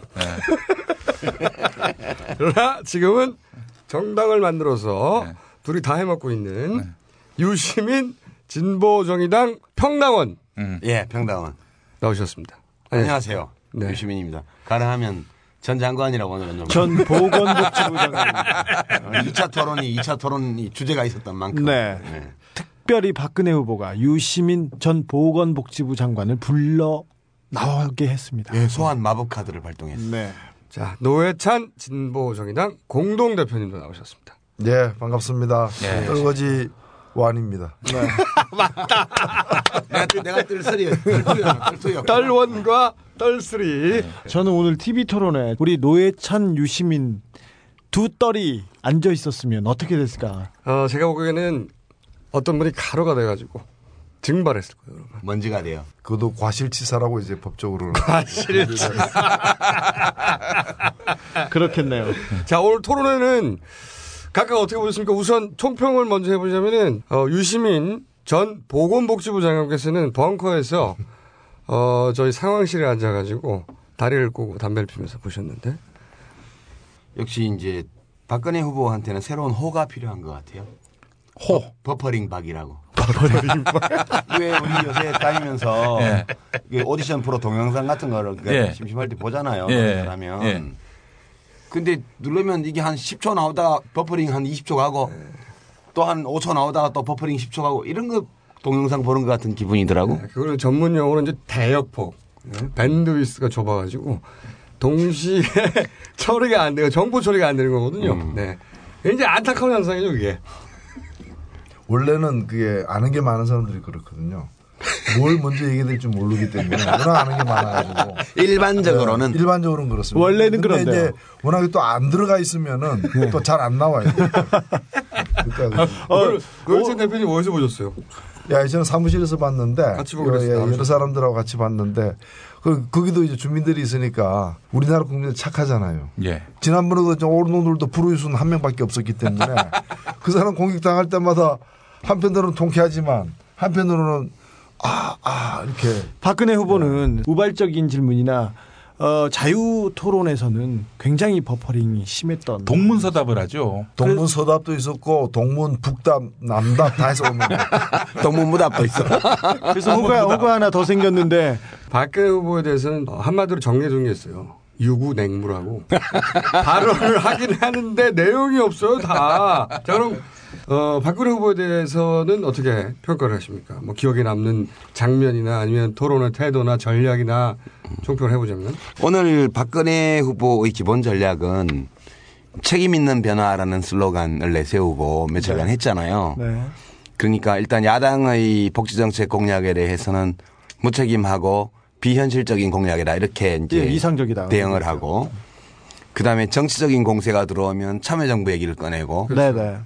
되게 이제 그걸로 이제 퉁친 네. 그렇죠. 예, 그런 전략으로 나왔습니다. 첫 번째 전략은 어, 이명박 정부를 공격하면 무조건 대답은 참여- 노무현과 참여 정부로 시작한다. 네. 이게 전략이었죠. 두 번째는 불리한 건 답을 안 한다. 예를 들어서 이명박 정부가 공동 책임 없느냐? 답 안 하고 넘어갔어요. 삼성에 대해서 물었을 때도 답을 안 하고. 그게 이제 다 동문무답이지. 그렇죠. 동문무답, 유구냉무. 재벌 세습을 어떻게 받느냐? 대답을 안 했어요. 세금은 냈느냐? 대답을 안 했어요. 불리하면 무조건 대답을 안 해. 그 두 가지 전략이 기본적인. 우리가 다 해버려서 어떻게 해노? 옛날 노회찬 대표가 말할 차례인데 우리 다 해버렸어? 뭐 박근혜 후보가 결국에 이 지난 5년에 대해서는 인정을 안 하는 것 같아요.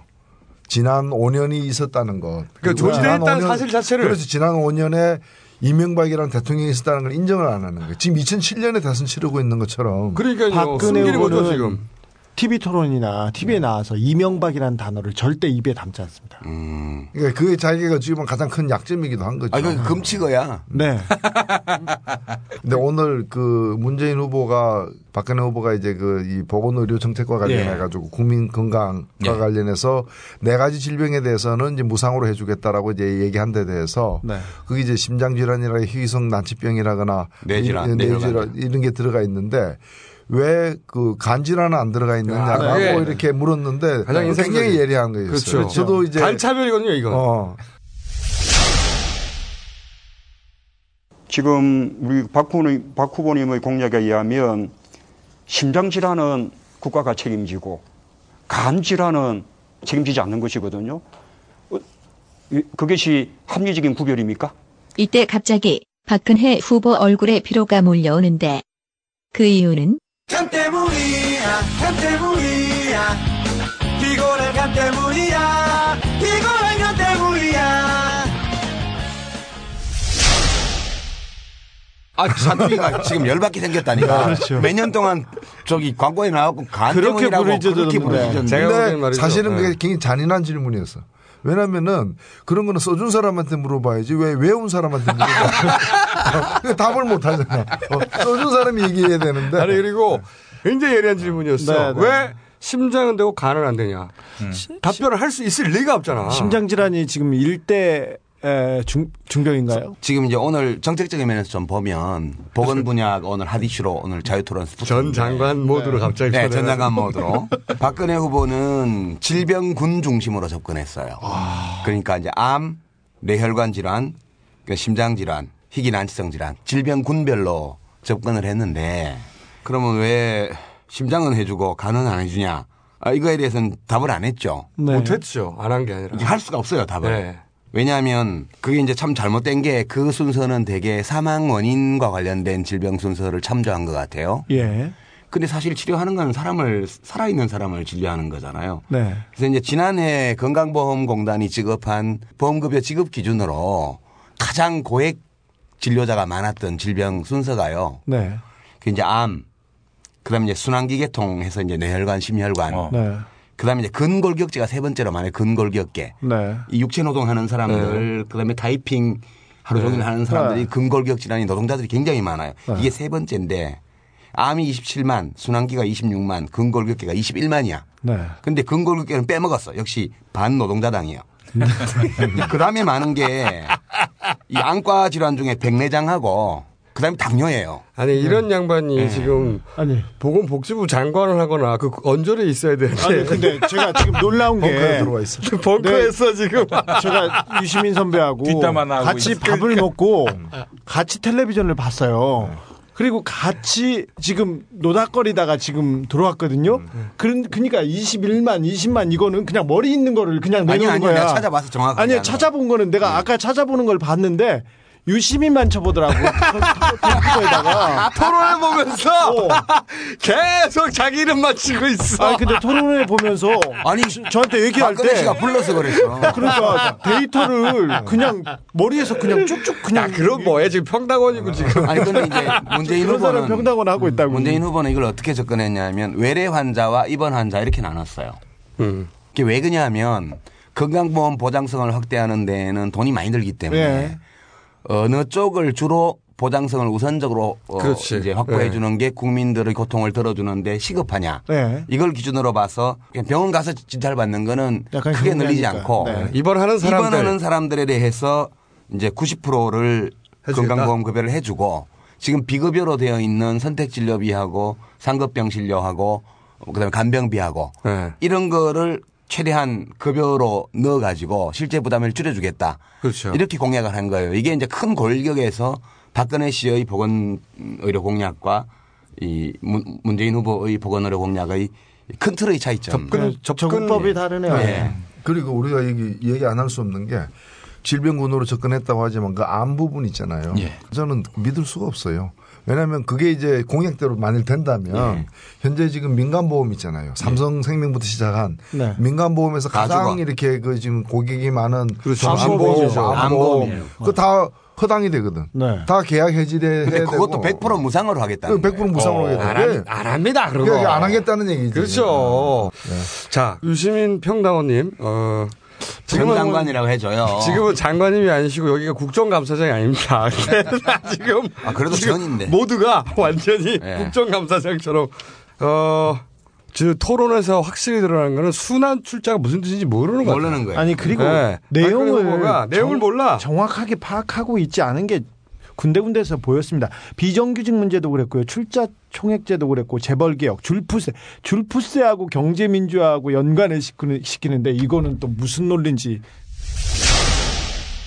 이제 줄푸세와 경제 민주화 이거는 저는 다르지 않다고 보는 이유가 줄에 해당하는 이 감세는 불필요한 규제를 풀어서 경제 활성화를 시킨다는 것은 나라 국간을 채우는 일이니까 어 그것이 그 저기 뭐 경제 민주화와 달라지는 것이 아니고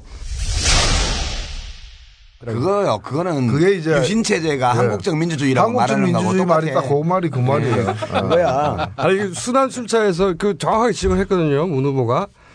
총수와 기업을 구분을 못 하고 있다, 완전히. 네. 이게 정확한 지적이야, 굉장히. 딴지일보에서는 특히. 그건 총수와 기업을 구분을 안 하는 게 박근혜 후보의 세계관이에요. 왜냐하면 전역 전 의원을 인용해야지 이럴 때. 네, 네, 그때 그런 말씀 국가는 아, 내놔라. 잠깐만요. 네. 그 전에 지금 보수 대통합을 말하는데 전역 의원이 빠졌어요. 큰 구멍입니다, 이거. 아, 진짜 심각한 현실이야. 우리 아버지가 만든 내 나라. 청와대는 우리 집. 음. 대통령은 가업. 그런 개념 아니에요. 삼성은 이거니까. 현대자동차는 정몽국가. 이렇게 돼 있는 거예요. 그러니까 기업과 자연인 총수를 구분하는 것은 박근혜 후보의 그 머릿속에서는 없는, 없는 게 거죠. 네. 거예요. 그 총수 지분을 방어하는데 돈이 너무 많이 든다. 실제 그런 돈이 든다 손 치더라도 그러지 말고 그 돈은 투자에 써야 된다는데 아니 총수가 자기 돈으로 누가 투자를 해? 기본적으로 말도 안 되는 답변인데 머릿속에는 그 짬, 오히려 짬뽕이 돼 있는 거예요. 한국 기업들이야 그 재벌 총수들이 기업의 공금을 갖다가 개인 돈처럼 예. 그러니까요. 이게 해서 그래서 횡령죄를 갖다 범하지 않은 총수가 단 한 명도 없는 그러니까 거예요. 회사 돈을 총수가 쓸 때는 있어도 총수들을 회사가 쓰진 않는데 네, 아까 우리 저기 박근혜 후보가 한 발언 중에 어, 경제는 몸에 피가 돌듯이 돈이 돌아야 된다라고 얘기했어요. 이게 그 유명한 장영자 발언이거든. 사실. 그렇지. 네. 경제는 유통이다. 네. 이렇게 얘기한 거. 그래서 돈이 돌아야 되는데 돈이 막히면 안 된다. 그 순환 출자를 갖다가 마치 혈액 순환으로 생각하는 거야. 어, 혈액 순환처럼 막 돈이 돌아야 되는 걸로 토론을 시작할 품격이 묻어나는 수준 높은 토론을 해달라 이렇게 얘기해서 대한민국 대통령 후보로서 어, 품격이 묻어나는 수준 높은 토론을 진행해 주실 것을 부탁드리겠습니다. 깜짝 놀랐네요. 그건 이 말이잖아. 이정희 너 조용해. 그렇죠. 아니지 근데 그 말인데 누 어떤 후보에게는 너무 무리한 요구지. 누구라고 말은 안 하겠어. 초반에 사회자가 너무 말이 많더라고 설명하는데. 그러게요. 이제 입사할 때부터 상무였던 황상무 기자. 자, 이 새끼 오랜만에 한마디 하는 게 개그 치게 그거냐? 황상무. 자 그러면은 어, 이정희 대표 어, 저희가 지난 토론 품평에서는 그런 얘기를 했어요. 이정희 대표가 이 토론의 어, 룰이 대단히 어, 숨 막히고 답답하고 그리고 공간이 없는데도 불구하고 질문 속에 공격을 이미 담는 방식으로 원래 그렇게 예, 예, 잘 그렇죠. 치고 들어갔죠. 어, 대단히 잘 활용했다. 어, 이번에도 사실은 모든 질문 속에 공격이 이미 들어가 있었어요. 그럼요. 아주, 아주 탁월한. 6억 원 세금 냈느냐 그 부분이 특별히 인상 깊었습니다. 하지만 결국 박근혜 후보는 대답을 안 하고 그렇게 이미 적어놓은 거죠. 곤란한 질문이 있으면 답변하지 말고 딴 걸로 들려쳐라. 어, 저공비행의 두 과거 두 떨거지? 예, 떨, 전 떨거지? 떨원 떨스리는 어떻게 생각하시는지. 예. 지난번보다도 더 잘했다 이렇게 음. 생각되고 뭐 박근혜 후보야 그 오늘 그런 코치를 받았던 것 같아요. 그 되게 피, 피의자들이 이제 듣는 얘기들이 있잖아요. 분리할 때는 묵비권 행사해라. 어, 이것도 이거 묵비권도 인권에 속한다고 요새 요새는. 그러니까 이제 막 세금 낸다면 얘기 안 하고 막 아니 세금은 이정희 후보가 더 내대요 보니까. 아니, 아니, 저 최근 5년 동안의 납세액을 보니까 이정희 1억 3천만 원, 박근혜 1억. 기원 번 것만 해도 얼마인데 그러니까 뭐 공제를 많이 했다는 얘기지. 이정희 후보보다 적다는 얘기는. 아 그렇습니까? 그럼요. 소득 공제를 많이 받았다는 얘기. 호텔에서 이분이 식대를 특별히 많이 씁니다. 특급 호텔에서 네. 돈을 팡팡 씁니다. 부페를 가는 모양이고. 이 새끼를 호텔 하면 부페야 머릿속에 연상되는 게. 부페는 공주나 여왕이 출입하는 곳이 아니에요. 기아들은 잘 몰라서 그렇지. 저기 위에서 방에서 만든 그럼 뭐뭐한 어. 호텔에 가면 예. 일식집이 식당처럼 있는 게 아니고 일식집이 그냥 호텔의 룸처럼 이렇게 있어요. 거기 가서 부속실 있고 또 안에 예, 룸 있는 그런 데서 우아하게 이렇게 네. 드시는 거죠. 어, 저, 저 박근혜 후보 이 말 좀 또 저만큼 많은 국민을 만나본 정치인이 없다 이렇게 많은 국민들을 동원한 거는 내가 봤어. 지난번 광화문에서도 많이들 동원을 했더만. 예? 박근혜 후보는 기차를 KTX 경부선을 타고 서울과 대구, 서울과 김천, 서울과 부산을 왔다 갔다 할 때도 네. 옆자리에는 핸드백이 않습니다. 전효욱 의원이 이거 지적했습니다. 국내선에서 비즈니스를 절대 타지 않습니다. 하지만 맨 앞자리에 타고요. 그 다음에 옆자리에는 핸드백을 태웁니다. 예, 기차에서 항상. 항상 핸드백 지정석이야 옆자리는. 네. 자기 옆에 누구 앉는 것을 허용하지 않아요. 동복을 네, 앉는 것을. 큰 모양이네. 그 이정희 후보는 지난번에는 야구로 치면 돌직군 돌직군데 몸에 맞는 볼, 빈볼 시비 걸리고 좀 시끄러웠어요. 네. 또 다른 관중들이 또 있었거든요. 네, 성났죠. 예, 그래서 그쪽에서 열받아가지고 또 물병 집어 던지고 막 했단 말이에요. 네, 여론조사에서 그런 예, 거 봤는데. 예, 열받아갖고 여론조사 많이 받고 이래가지고 네. 지지율 올라가는 것처럼 착시를 유발했잖아요. 네. 근데 이제 오늘은 보수 지지층이 응답률이 높아졌어요. 그렇죠. 약간 빈볼 시비를 걸려면 걸 수는 있을 것 같아. 그렇지만 대체로 보면 딱히 뭐, 몸쪽 공을 이 코너를 잘 찔렀어요. 그것도 한 번만 던진 게 아니고 심판이 볼 이러고 타자가 못 본 척하면 곳곳에 또 집어넣고 또 집어넣고 이렇게 했단 말이에요. 스트라이크 존에서 공 두 개 정도 빠질 정도 딱 그만. 변화구도 가끔씩 쓰고. 네. 오늘은- 제가 보기엔 오늘도 예. 빈볼은 있었는데 예. 박근혜 후보 자기가 맞을 줄 몰라요. 와서 맞았나? 전 고문당하고 있는 거다. 이것도 인권의 문제가 있는 게 아니냐.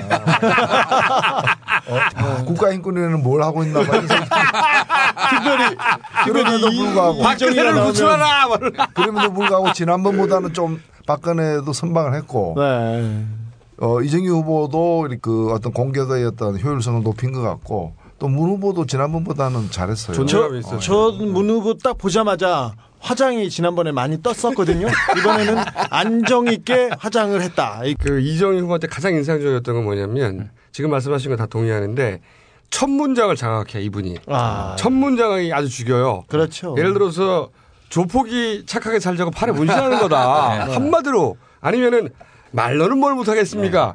첫 문장으로 딱 제압을 해버리니까 초구 스트라이크를 몸에 바짝 붙는 공으로 네. 직구로 탁탁 넣은 거예요. 그 몸이 확, 확 긴장을 해버리고 그러면서 그 다음에 긴장을 시켜놓고 빨간 펜 선생님이 되는 거야.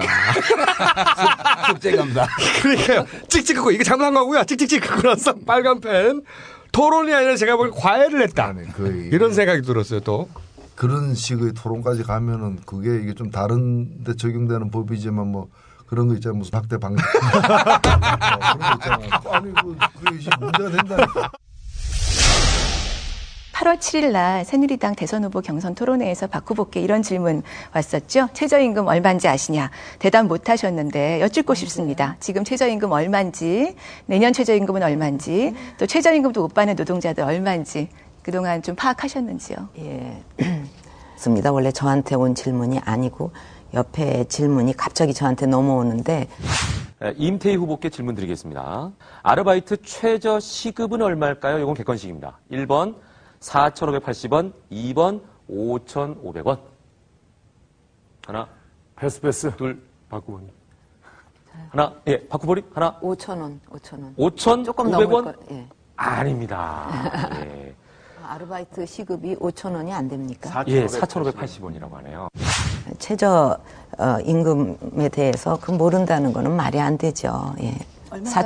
4,580원. 내년은 근데 여기 얼마인가요? 4,000 4,860원. 네. 근데 최저임금 못 이런- 받는 노동자는 몇 명인가요? 근데 이런 그, 그 대선 후보 토론에 나와가지고 이 스무고개 하듯이 이거를 상대가 모르면 골탕을 한번 먹여야지 하는 식으로 계속 스무고개 하듯이 이런 식으로 하는 것은 별로 그렇게 바람직한 대선 오늘 그 토론이 뭔가 주로 먹고 살아가는 문제잖아. 네. 어, 그러면은 오늘 토론 보면서 어, 저런 토론에 단 한 번도 안 나가고 토론 연습 한 번도 안 한 일반 시청자들 중에 할 말 많은 사람 참 많으셨을 어, 거예요. 그러면 누구나 할 말이 있죠, 이 부분에 살아본. 사람, 장사해본 네. 사람, 월급 받아본 사람, 잘린 사람들은 더 할 말들이 있는. 그런데 이제 그런 얘기를 평소에 네. 주변 사람들하고 안 나눠본 사람인 거야. 그렇죠. 안 나눠보고 전혀 다른 세계에서 살다가 여기 와가지고 갑자기 이런 거 가지고 낯선 사람들하고 낯선 얘기를 하게 되니까 내가 볼 때는 영어로 오늘 토론하라고 했어도 그분은 오늘 똑같은 내용을 했을 거야. 어, 네. 요 정도 수준 했을 것 같아. 영어로 하라 그래도. 어, 어. 아니, 맞습니다. 무슨 얘기를 하는지 자기가 하는 말에 대해서 개념이 정확하지 않았어요. 남의 얘기를 하다 보니까 그렇죠. 자기도 어색하고 잘 안 되고 그러다 단어 하나도 뭐뭐 자신 있게 구사가 안 되잖아. 지하 경제를 활성화해 버린다는. 그렇죠. 아, 그거는 진짜 본심을 얘기한 거 아닙니까? 지하 경제를 활성화해서 5년간 135조 원을 뭐 그런 야- 양성화란 말을 활성화로 그렇지 얘기한 건가요? 실수지 물론이지. 아마 그랬을 것 같아요. 실수지. 저 생방송이기 때문에 계속 수천만 볼 수는 없다고. 가끔씩 고개를 들어야 되거든. 그리고 가끔씩 딱 드는 순간 이 양반은 자기가 말을 했는데 상대방이 대꾸를 해서 다시 말해야 되는 상황 자체가 별로 없거든.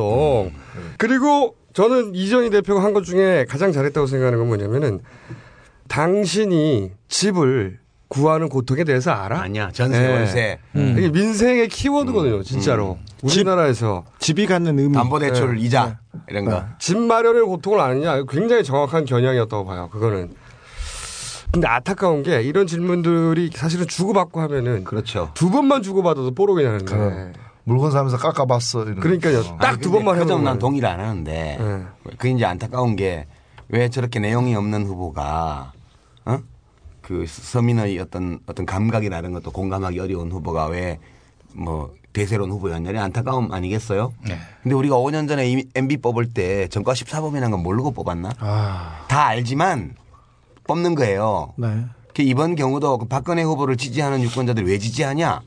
무슨 정책 컨텐츠가 훌- 컨텐츠가 훌륭하고 무슨 서민의 고통을 잘 공감할 수 있고 무슨 능력이 있고 이래서 지지하는 게 아니에요. 네, 네. 그러니까 그런 것들은 아무리 끌고 붙여도 펴떨어뜨리는데 별로 영향이 없더라고 내가 보기에는. 그런데 저는 또 이런 부분이 있었을 것 같아요. 진짜로 만약에 토론회가 마지막 3분이 겨우 3분인데도 그 앞에 토론회가 워낙 토론회답지 않다 보니까 마지막 자유 3분 할 때 긴장감을 만들어줬잖아요. 그렇죠. 왜 그러니까 가는 안 돼? 이런 거. 그렇죠. 적어도 그 박근혜 후보에 대한 투표율을 떨어뜨리는데 그러니까 우리 후보가 너무 자랑스러워. 우리 후보를 위해서 내가 꼭 가서 어떻게 아. 해야지.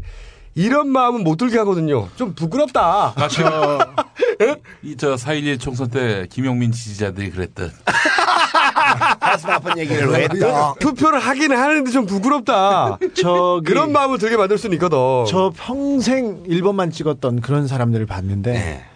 아 박근혜 후보 얘기는 안 하려고 하고요. 안 자랑스럽진 네. 않아 자기들도. 이명박 후보까지만 해도 이런 얘기는 했어요. 이 사람이 도덕적으로 나쁘고 전과도 있고 좋은 사람이 아닌 거는 걸렌 줄. 알아. 그렇지만 하지만 먹고 살게 하지만 해줄 거야. 그런 얘는 돈은 벌게 해줄 것이다. 이런 기대가 있었어요. 뭐 개발을 하든 땅을 파든 어찌 해도 근데 해서든 그것도 착각이었단 말이죠. 그것도 착각이었는데 이 박근혜에 대해서는요.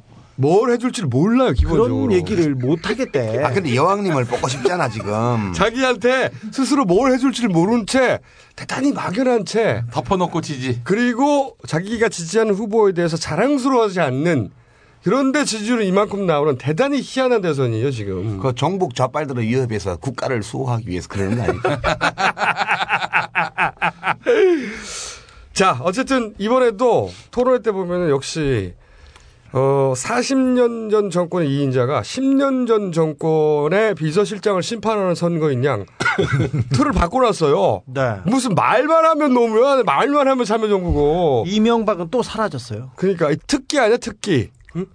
그 그렇게 몰고 가려고 하는데 자 그럼 문재인 후보에 대해서 네. 또 총평을 한번 해보시자면. 네, 이번에는 뭐 준비를 많이 해왔다는 게 좀 느껴지는 게 훨씬 있었고요. 안정감이 있었죠. 예, 근데 저는 지난번 같은 경우에도 그렇게 나쁘진 않았다 봤어요. 왜냐면은 제가 볼 때 약간 혀를 끌끌 찬 게 그이 상대방에 대해서 지- 질문을 하잖아요. 네. 그거는 사실 상대방의 답을 길게 듣기 위함이 아니라 네. 그냥 상대방 궁지로 모는 이제 공격을 하는 그 시간인데 그런 시간조차도 상대방에게 진짜 어, 진지하게 어, 진지하게 질문해서 그러니까 많은 답변을 배려. 하게 만들고 네. 오 근데 그것도 싸우듯이 토론하는 사람 입장에서는 낯선 광경이지만 네. 한걸 보고 그것도 괜찮다라고 제가 느꼈는데 저- 오늘은 보니까 여러 가지로 네. 공수 양면에서 뭐 준비를 많이 해온 것 같아요. 어, 1차 토론 끝나고 이렇게 뒷얘기를 들었는데 후보 진영에서 몇 가지 공격적인 질문을 써줬대요. 네. 근데 후보가 나는 안 하겠다. 거의 진짜 배려하는 토론이 1차 토론 때는 진행됐었습니다. 근데 그 태도가 만약에 이정희 대표 어, 날선 공방이 없었다면 뭐 어느 정도 인정이 되고 그렇지. 기억에 남았을 텐데 전혀 기억에서 사라져버린 거예요. 근데 이번에는 자기 존재감을 보였어요. 지난번에는 복지리처럼 그렇게 음식으로 복지리. 치면 복지리 이렇게 예, 대파 들고 뭐 콩나물 좀 들고 시원한데 밍밍한. 예 무채도 들고 좀 시원함하고 담백한 맛은 있는데 네. 다 먹었는데 뭐 먹은 것 같지가 않아 입안에 뭐 얼얼한 게 좀 남고 이래야 한국 사람 먹었다. 하죠. 예. 그러니까 너무 밍밍하니까 토론 잘못했다 이런 평이 많았단 말이에요. 근데 또 이제 그렇다고 해서 갑자기 저 지리 팔던 전문 식당이 어느 날 갑자기 매운탕으로 바꾸면 그것도 곤란하다고요. 네. 이제 대구에 가면 그 옛날 망해, 망해버린 대동은행 맞은편에 그 대구탕 집이 하나 있어요. 네. 제가 대구의 대구탕. 예, 그 제가 출마했던 수성 을구에 있는 네. 그 출마만 했었죠. 대한민국 아니, 물론 낙선도 했지. 그때 많이 얻었어요. 수성이면 대구의 강남이야. 44%가 다 필요 없어. 떨어졌는데 뭐. 떨어졌는데. 아, 먹는 얘기했는데 또 아, 근데 아픈 얘기를 하네. 그 집이 이제 대구 지리도 팔고 매운탕도 팔아요. 근데 하루는 가서 지리를 먹고 하루는 매운탕을 먹었는데 어떤 날은 둘 다 먹고 싶은 거야. 네. 그때 그 사장님이 둘 다 드실 수 있어요 그러더라고. 우리 네 명이 갔는데. 예. 4인분 지리를 딱 내오는 거예요. 네. 반점 먹고 나서 마늘하고 고춧가루를 넣으래요. 네. 그 정말 매운탕이 되더라고. 네. 매운탕까지 간 건 아니고 지리가 좋긴 한데 바로 옆 식당에 엄청 매운 그 불닭 같은 거 이렇게 파는데 너무 네. 밍밍하지 않냐. 그래서 약간 그 다진 마늘을 넉넉하게 넣고 고춧가루를 좀 친 정도 그 정도의 토론한 거 아니냐 싶어요. 저는 문재인 후보 전략은 크게 두 가지로 봤는데 하나는 통합 진보당과 방향성은 유사하나 내가 더 안정적이다. 그렇지. 음. 그거 전략이 하나 있었고 그다음에 네. 박근혜 후보는 새누리당이다. 이거를 각인시키려고 했던 것 같은데 그 두 번째는 충분히 성공적이지 못했어요. 네. 그 다음 질문에 그거 다시 재차 질문했었 했었어야 되는 그렇죠. 거거든요. 이명박 정부의 공동 책임이 있지 않느냐 이 질문을 한 번에 답변 안 했어. 답변 안 했죠. 결국 이전이 사오정처럼 후보였으면 한 번더 네. 물어봤을 거거든. 그렇죠. 결국 사오정처럼 빠져. 그키 질문이기 때문에 아, 그 답변 안 해도요. 네. 저는 이제 오늘 문 후보 토론은 카피를 몇 개 확실하게 준비해 왔고 네. 그 카피를 다 사용했다는 느낌이었어요. 그리고 전략도 훌륭했고 예. 모두 발음부터 어머니 손이 네. 카피로 시작을 했고 그다음에 참여정부는 인정합니다 잘못된 거 5년 전에 심판했지 않습니까? 아주 좋았어요. 그 거기까지. 네. 그 양극화도 민생 파탄도 이명박 정부에서 훨씬 심해진 거 아닙니까? 참여 정부가 아, 민생을 충분히 보살피지 못했다. 또 양극화도 충분히 대응하지 못했다. 그런 지적은 어, 저도 겸허하게 받아들입니다. 에, 그러나 이미 2007년 대선 때 다 충분히 심판받았죠. 지금은 2012년 18대 대통령 선거지 않습니까? 새누리당 집권 지난 5년을 심판하는 그런 선거이거든요. 요런 확실하게. 카피들이 고액을 좀더 세게 한 그렇죠. 했었어요. 예, 한번 더 하고 예. 그 다음에 당신이 공동 책임이 있다. 예. 이거 사람들이 들으면 자연스럽게 어 맞아 할 수 있는 중요한 대목인데 그걸 한 번 더 강조하지 못한 거. 그 그분 성격이 그렇게 모질게 예, 그렇게 모질게 몰고 가는 성격이 아니에요. 그리고 그러니까 싸움을 못 하고 사움을 하잖아. 성 싸움만 하는 정치. 다 무슨 소리가 있어? 않는 정치라고 그래. 않는 그러니까 증오의 정치, 정오의 정치. 정오의 정치. 꼴목 상권. 골목까지 들어와서. 꼴목. 골목이 어디야? 그러니까 그 이정희 그 후보가 사실은 그 오늘 답변 제대로 못한 게 하나가 있었거든요. 그게 이제 간이 세금 계산서 예. 이제 대상자들에게 이제 세금을 더 걷는 문제에 대해서 이제 맞아요. 딴 얘기 한참 하다가 네. 어, 질 이제 동문 남답 정도로 갔다가 막 가다가 스킬로 해결했죠. 어, 예. 하다가 맨 마지막에 이제 뭐 그런 사람들도 뭐 장사 잘하게 골목 사, 어? 상권 활성화 시켜야죠. 이렇게 피해가면서 답변하는 게 사실은 답변하기 힘들어서 그렇게 한 건데 거기에 대해서도 예, 안 내가. 뭐, 그 이정희 후보였으면 내가 그거 안 물었는데요. 내가 물은 거 왜 답변 안 해요? 팍팍 치고 들어갔을. 텐데 그걸 안 하시더라고. 안 하시죠. 아니 그걸 아, 그게 그 포인트를 발견했는데도 안 하더라고. 네. 그러니까 박근혜 후보에 대해서도. 어 그 뭐 뒤로 돌아서면 안 때린다 뭐 이런 거 있잖아. 네. 딱 그 스타일인 것 같아. 투 스트라이크 잡았을 때 투수로 치면 너무 심하게 폭포수처럼 떨어지는 커브나 이런 거 안 네. 던지는 거지. 네. 그 스트라이크 존에 적절한 비율은 아니라고 보고요. 아니 그리고 또한 가지 내가 문 후보에게 잘했다고 본 건 뭐냐면 상대방의 답변을 듣고 나서 그 답변 속에서 다시 질문을 찾는 거. 이 박근혜 후보는 한 번도 찾아볼 수 없는 결코 찾아볼 수 없습니다. 준비 후에 해온 써둔 질문 외에는 하지 않았거든요. 음, 앞으로도 찾아볼 수 없을. 네. 지난번에 TV 어, 토론에서 어. 그렇게 깨지고 그렇게 당해놓고 맨 마지막 그 멘트가 이런 거였어. 오늘 TV 토론을 보셨으면 누가 안정감 있게 이, 정, 이 대통령직을 수행할 수 있을지 여러분들 다 보셨죠? 마치. 압승한 사람처럼 압사했으면서 하이 코미디지 하이 코미디. 정치가 코미디를 그만두면 코미디도 정치를 그만둔다. 김재동 어록입니다. 그런 코미디 중에 하나지 그게. 코미디도 정치를 그만둔다? 아 그러면 안 되네. 네. 여의도 텔레토비 이런 거 계속 해야 되잖아. 코미디는 정치에 대해서 계속 풍자해야죠. 네. 실패! 제동이 실패! 자식아! 성- 성적이 안 좋다. 파울플라이가 너무 많네. 아, 그래서 저는 전반적으로 문재인 후보 좀 똑똑해 보였어요, 오늘은. 존재감이 1차 네. 토론에 비해서 어, 있었다. 확 강화되었다. 안정감이었어요. 네. 어, 그리고 똑똑해 보였다. 네. 화장도 안 떴어요. 네.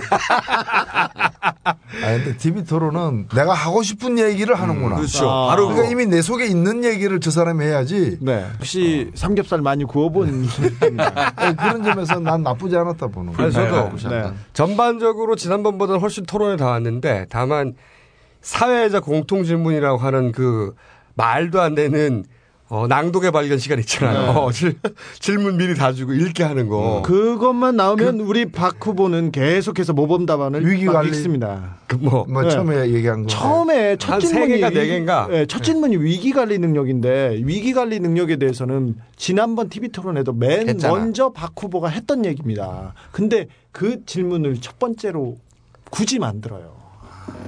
그때는 이제 놈들. 박근혜 후보의 당선이 위기다. 국가적 위기다. 그걸 관리하기 위해서 이렇게 하겠다. 이렇게 답변해. 근데 사실은 새누리당과 박근혜 후보 캠프가 위기에 있지는진데. 네. 아, 지금 위기는 위기인 것 같아요. 이 토론에 대해서는 전반적으로 저는 이걸 가지고 뭐 투표율이 확 움직인다. 뭐 투- 토론해가지고 지지율이 확 움직인 적은 없죠. 전례가. 예. 근데 이정희 후보에 대해서 지난번에 환호했던 것은 하도 이 야권 진영에서 지지부진하고 신나는 일이 없는데 이 카타르시스를 주니까 그래서 마음이 격동한 부분이 있거든요. 그래서 저는 지지율이 뭐 박근혜 후보가 조금 올라갔건 문재인 후보가 좀 떨어졌건 그게 중요한 게 아니라 그렇죠, 그렇죠. 마음이 흥분되고 격동된 게 간만이거든요. 네. 박근혜한테 그런 마음을 만들어 줬다는 거. 그렇죠. 그래서 여기서 누가 계기만 주면 그 지지율 추세가 역전될 수 있는 모멘텀을 만들어 줬다는 거. 거기에 가장 큰 안철수 후보가 올라탄 거지. 그렇죠. 사실은 손을 잡고 나왔죠. 벌써 역전 안 됐어요? 역전 저기 역전된 여론조사도 하나씩 나오기 시작했죠. 네. 이제 주말부터 네. 안철수 후보가 적극적으로 움직이기 시작했지 않습니까? 예, 예. 진짜 새누리당 되게 바빠졌습니다. 몇 가지 청와대, 아, 청와대. 국정원 그리고 권력기관 사람들이요. 음. 굉장히 걱정 많이 합니다. 지금 계속 만나자고 하고 예. 아 얘기를 묻고 다니고 있어요. 굉장히. 징후가 어, 자기네들한테 불리하다는 게 보이는 거죠. 행간을 읽어야 돼. 예. 네. 1차 토론 때 우리 유시민 대표께서 지금의 여론조사와는 좀 사뭇 다른 네가티브를 하는 걸 보니 예. 네. 그, 그 말씀을 하셨잖아요. 그런 인터뷰를 한 번 했죠. 아니 우리 이제 저공비행에서 토론 평가하면서 어 1차 토론의 하이라이트는 박근혜 후보가 직접 문재인 후보에 대해서 아들 취업 문제나 또는 뭐 네거티브를 금감원 직접 하셨죠. 문제나 네. 이런 택도 아닌 거를 가지고 네가티브를 직접 했단 말이에요. 네, 제가 네. 그걸 보고 무척 놀라가지고 이게 뭐야 이게. 그래서 이제 조금 수소문을 해봤죠. 근데 그때 이미 박근혜 후보가 이기고 있다고 말할 수 없는 상태였다. 저는 1차 네. 토론 때도 그렇게 네. 봤어요. 오늘 2차 토론을 통해서 보실 때는 새누리당은 지금 어떤 상황이라고 여러 가지 징후가 있죠. 그죠? 예. 오늘 토론을 앞두고 이미 징후들이 앞둔 나타났는데. 이게 토론의 이전의 징후들 네. 각자 발견한 것들을 한번 얘기해 보자면 저도 하나 있어요. 자, 뭐냐면, 시간. 네. 징후가 이상하다. 뭐냐면은 여의도 연구소가 종편에 나와서 예. 이 대선 전망에 대해서 얘기를 하는데 여의도 연구소는 음지에서 움직이는 데지 어디 나가서 떠드는 근데 여의도 연구소가 나왔어요. 어, 여의도 연구소에서 나와서 뭐라고 했냐면 이번 대선에서 확실히 이기고 있다 우리가. 이기고 있다고 얘기를 해요? 그러니까 나는 그걸 보면서 거꾸로 아 얘네가 굉장히 쫄고 있구나 생각했던 게 여의도 연구소는 한 번도 방송에 나와서 자기가 이기고 있을 때 이긴다고 말해본 적이 없어요. 절대 말안 해. 이기고 있으면 말안 해요. 그렇죠. 이기고 있으면 오히려 자기 진영을 긴장시키고 표를 결집시키려고 박빙이다, 불안하다. 그렇게 불안하다. 박빙이다 그러거든요. 근데 거꾸로 이번에 이기고 있다고 하잖아요. 그러니까 표정 관리를 할 지금 시점이 아니라 그 보수 진영. 결집도가 떨어지고 어 표가 떨어지고 있는 거에 대한 위기감을 느껴서 오히려 이제는 그 보수 진영의 불안감을 덜어줘야 될 상황이 된 거죠 지금은. 지난 11.6 재보궐 선거 때 선거 당일 날 여의도 연구소에서 여론조사를 해봤더니 0.7% 이기고 있다. 이렇게 홍준표 대표가 얘기하면서 강남이 빨리 나와서 투표를 하면 훨씬 더 크게 이긴다. 이렇게 해서 계속 홍보를 불안하다, 불안하다 홍보를. 했는데 네. 결국은 5% 이상 크게 졌지 않습니까? 7%. 지금 며칠 전에 그 저 새누리당 대변인이 그 안영환 네. 의원인가요? 그- 그런 얘기를 했잖아요. 그 언론사에 대해서 완전히 무슨 보도 지침 내리듯이 네. 안철수 는 후보도 아닌데 왜 보도하냐. 그렇지. 그렇지. 아니 후보 아니니까 오히려 어떻게 보도하든 자기들이 마음대로 알아서 할 일이죠. 어, 네. 간섭할 일이 아닌데 걔, 난 그걸 보면서 그 친구입니까 무슨 영화 있었잖아. 그게 보면 나 지금 떨고 있니? 그, 이 묻잖아요. 그, 그 완전 그 떨고 있는 사람들은 친구는 아니고 아니고요. 모래시계. 아, 모래시계. 아, 모래시계. 배경이 유사해가지고 네. 어, 모래 친구구나. 친구. 제가 이렇게 빠져나가는 스킬. 제가 본 징후는 네. 음, 그날 이제 1차 토론에서 박근혜 후보의 네가티브가 이제 첫 징후였고 예. 이제 두 번째 징후는 광화문 대첩. 그렇죠. 맞아요. 그 장소를 변경한 것 같아요. 그렇죠. 그러니까 원래 시청 앞이었죠. 서울광장에서 예정이 돼 있던 거를 대규모 동원령을 때리면서 자, 장소를 이제 광화문으로 비교 가능한 네. 공간으로 옮겼어요. 그날 대구에서도 온 거 아닙니까? 다 전국에서 예, 다 왔죠. 전국에서. 저기 버스가 네, 총동원령 내렸어요, 버스가. 광화문 주위에다 세우면 눈에 띄으니까 시청이나 예. 덕수궁 주변에 곳곳에 심어놨습니다. 그리고 고엽제 할아버지들 있지 않습니까? 고엽제든 이상한 그 관변 단체들 차가 다 동원- 가득 가득 세웠는데 경찰이 다 보호하고 있고. 이게 프레스센터 뒤쪽 이런데 네, 카페 네. 거기가 노상 서역. 거기가 60대에서 70대 이상 노인분들이 와서 커피를 마시는 데가 아니에요. 그런데 제가 그 그때 낮부터 거기 계속 있었는데 그 일대 카페에 70대 노인분들이 쫙 교보문, 앉아서 교보문고 화장실을 아메리카노를 마시고 있어. 빨간 빨간 머프, 머플러를 한 할아버지들 있지 않습니까? 교보문고 화장실을 전세를 냈어요. 거기서 그분들은 좀 그분들이 너무 많아서 교보문고가 미어 터지더라고요. 근데 날씨가 너무 추워가지고 그럼 왜 그걸로 옮겼냐 이거예요. 네. 그걸 만들려고 그랬던 거죠. 수도권에서. 격돌하고 물- 있다. 일종의 뭐 예. 물타기인 거죠. 사실은. 자기들이 앞서고 있다면 그렇게 급하게 당일 아침에 그렇죠. 동원 장소 동원령을 내리고 장소를 변경해서 그렇게 할 이유가 없어요. 네. 이제 그것도 좀 이상했고 이제 그 다음에 나타난 게 여의도 연구소가 전면에 등장한 그렇죠. 이런 건데요. 이 새누리당은 뭐 옛날 한나라당 때나 그 전이나 다 마찬가지지만 여의도 연구소는 자체 여론조사 기능을 갖고 있어요. 제가 네. 알기로 네. 휴대전화번호 수집이 법적으로 허용이 안 돼 있기 때문에 예. 정상적으로 샘플 구성을 못 해요. 그러니까 갖가지 이상한 방법으로 휴대전화 번호를 수집합니다. 여론조사 네. 회사들이. 근데 거기에서 찍어서 샘플링을 하는 거거든요. 네. 이 휴대전화 조사도. 네. KT 집전화는 말할 것도 없고 예. 휴대전화의 경우에도 그렇게 우연히 모아진 전화번호가 전 국민들의 그 휴대전화 가입자들의 평균적 특성과 얼마나 괴리되어 있느냐가 굉장히 중요해요.